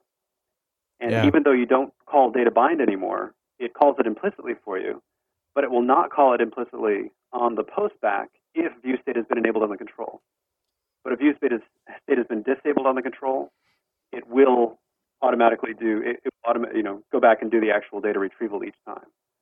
So it it is kind of nice to have that level of smarts built into these things. I'm just you know having it all in a declarative format in the SPX file. I wanted to I wanted to move on um, before the show's over and uh, ask Fritz about plur- Pluralsight. Uh, I, I can't even say Okay. a plural site. Um, and uh, just you know, like what is it? I mean, it seems it seems like all of a sudden all these super brainy people like join together like Voltron and form this gigantic programming robot. Yeah, what is a Um, think tank anyway? Voltron. Yeah, I, the think tank word is not something I like to use to describe it. That sounds like a bunch of retired military people sitting around, and, you know. Some kind of New World Order Right. thing. No, no, we're, And we're they, um, they release like a statement, you know, and it becomes the word of God or something, you know. Yikes. quite that extreme. yeah, so uh, Keith Brown, Aaron Skonnard, and I just started up uh, started up a company um, a few months ago now, Mhm. and we're we're doing training and content development primarily. So we have you know a number of contracts with Microsoft. Where we're helping build course materials and uh, um, you know white papers and that type of thing for the product teams. We all work pretty closely with the respective product teams. Keith is our security guy. Aaron does a lot of web service and XML stuff, and I'm obviously ASP.NET. hmm Um, and we have a we have a big event coming up um, in uh, November on the Microsoft campus, and we're going to tend to do these things, you know, a few times a year. Where it's uh, it's called our campsite SIGHT, um, but it's it's for enterprise developers building distributed systems in .NET today. It's really it's a very pragmatic course on you know what do you need to know today to go out and actually build something that lasts and is durable and performs Yeah. and uses the technologies the way they should be used. Um, so we sort of see that as a you know hole that needs to be filled right now. We have all these technologies floating out there, and it's never that obvious how you're supposed to connect things together and what does what. So That's- How, how do people sign up for this for campsite? yeah, if you just go to pluralsight.com slash campsite, camp S I G H T, um, there's a whole page there describing it with a um, you know links to the registration page and all that too. So Okay, cool. awesome. welcome anyone that wants to come. Is is there like dough involved? I mean, what's it going to cost me? Uh, yeah, it's Nah, uh, it's free. I think it's twenty nine ninety five. Okay. It's, uh, it's five ten hour days with uh, oh wow. meals provided and stuff, and there are going to be four instructors. It's Keith and Aaron and myself, and Don Box is going to come give some talks too. So Cool. Is Don uh, going to be part of Pluralsight, or is he no, Don is just a he's he's at Microsoft and the free he's agent? a Yeah. longtime friend of ours, and he's always he's been looking for a new outlet to uh, you know give some talks at and and host his blog. Pretty good bass player too, actually. He's an excellent bass player, absolutely. Yeah. absolutely. There you go. All right, so um, stick around because we're getting to the uh, time of the show where we need to talk to Richard the Toy Boy about a good toy and a bad toy. So uh, we'll uh, stay on the line, and we'll come back to you after after Richard.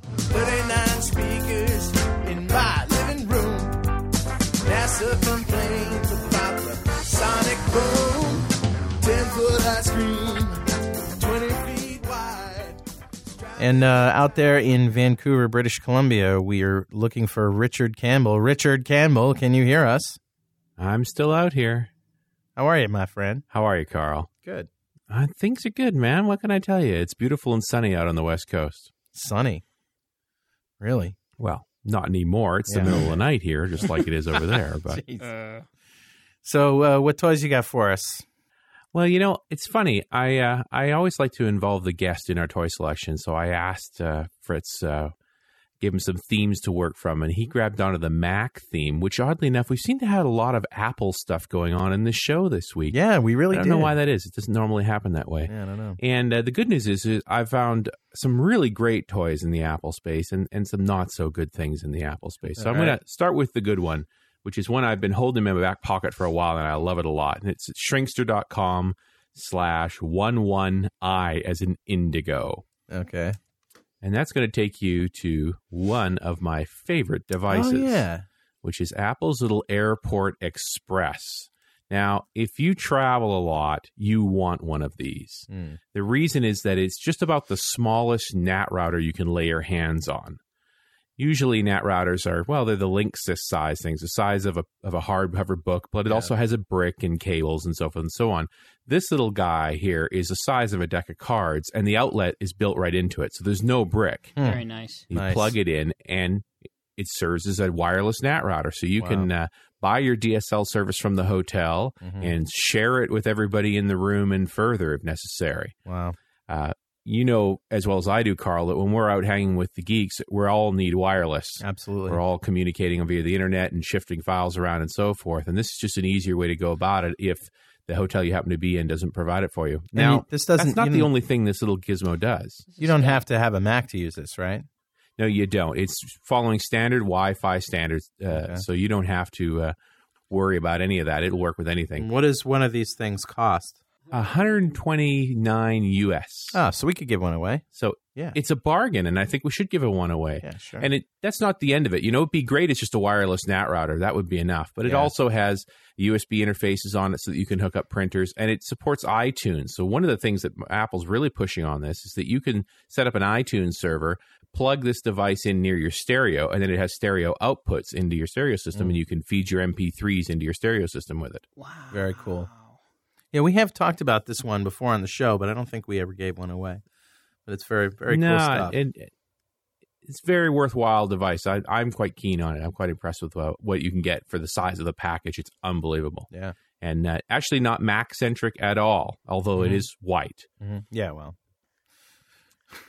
So what else you got for us tonight? Well, you know, I found this thing that just blew my mind. I couldn't believe it existed. And uh, I got to take you to it. Shrinkster.com slash 117. And this thing is like a good toy and a bad toy Oh, in one. You know, I love the modders, right? the modders are my friends. I'm thrilled to death with a good mod. Yeah. And so when somebody does something like this, I'm really impressed. This guy got his hands on an iMac Okay. and he decided to make it into a PC, which, you know, on the surface sounds like a good toy. He gutted Huh. an iMac and he put a PC into the chassis, replaced the regular tube with an LCD panel, and, Wow. and so forth and so on. He crammed the whole thing in there. He even used the regular connectors from the iMac so it looks and feels the same. He had to gut the power supply to slip it in there. That's some serious work. And there's not a lot of room in an iMac case. I mean, No. really. Plus, you know, doesn't have proper cooling. He, he had to put in his own fan mounts and get all that to work. Hmm. So, I mean, I'm blown away. In a little tiny iMac case, you know, it used to be so slim and trim. There's a whole PC up and running. And he goes Now, you know what the bad part of this is? Yeah, what? He put XP on it and then put OS 10 themes on it. So it Uh-huh. still looks like an iMac. That'll really turn some heads when people come over for dinner, you know? Oh, check out your app. Whoa, that It looks, looks- a lot like Windows. As a matter of cool. fact, it is. So you could like lie and tell them it was toy some Mac and it's a bad toy. TC emulator or whatever. Right. Let's give away an Airport Express. And as usual, I'm going to make you dig around on websites to find the So answers what do they for have to me. do? So I'm actually going to ask you to look on the iMac mod site. Mm-hmm. If you read carefully, you'll he'll tell a little story about when he disassembled the case. There was a certain part he needed that he found in the case when he took it apart, and he lost it before he put it back together and had to Hmm. fabricate his own. So you tell me what that part was that he lost in the creation of his PC iMac. Win yourself an Airport Express. and uh, send those. Uh, if you're listening live now, if you're just listening to the archive show, this isn't going to work for you. Okay. So uh, if you're listening live, send those to .NET Rocks at franklins.net, and we'll be standing by listening to music. And the first person who uh, sends us a uh, the right answer will win. And you're listening to a little bit of live Franklin Brothers here, uh, doing a little takeoff on "Take Me to the River" while we're waiting.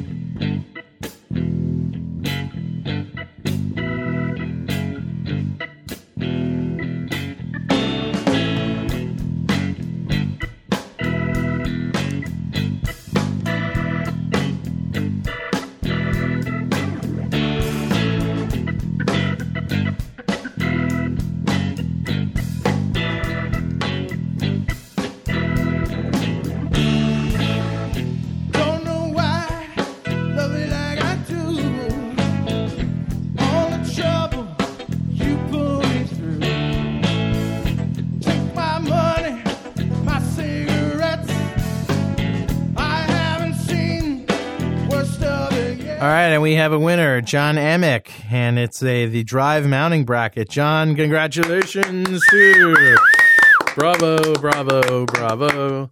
And uh, we'll be sending that to you. Uh, but of course, we're going to need your address. So, John Amick, please uh, send me your mailing address. I know you've won before, you know. So uh, we don't keep your we don't keep them around. Well, anyway, um, Fritz, I just want to uh, thank you for sticking with us through all this silliness, and really, really appreciate the uh, the book. The book is essential EssentialASP.net with examples in C sharp, with a forward by Eric Olson, the program manager of Microsoft's ASP.NET team, and Fritz Onion is the author. He's been our guest. And what can I say? It was a it was a great show. Thanks very much. I enjoyed myself. Yeah, it was So good. when, when, when's the next one coming out? When's the ASP.NET 2.0 version coming out? Yeah. Yeah, well, they keep pushing the release date of ASP.NET 2.0 out, so I just keep pushing my book release out. And it gives you some Okay. free Um, So time. you're hoping to like get the book out at this about the same time as ASP.NET 2.0? Yeah, about the same time or shortly thereafter. I'm, I, you know, I want to make sure that the stories in it are the ones I want to be there. So Yeah, I totally hear you. that. Well, Fritz, thanks a lot. And on behalf of myself and uh, Rory Blyth out in Portland, Oregon, and uh, uh, Kirk Webb here in the studio, Jeff Maciolik out in the sound room there, Jeff, yo, yo, and uh, Richard Campbell out in Vancouver, British Columbia, the Toy Boy. Thank you, Richard. Thank you very much for listening, and I'll see you next week.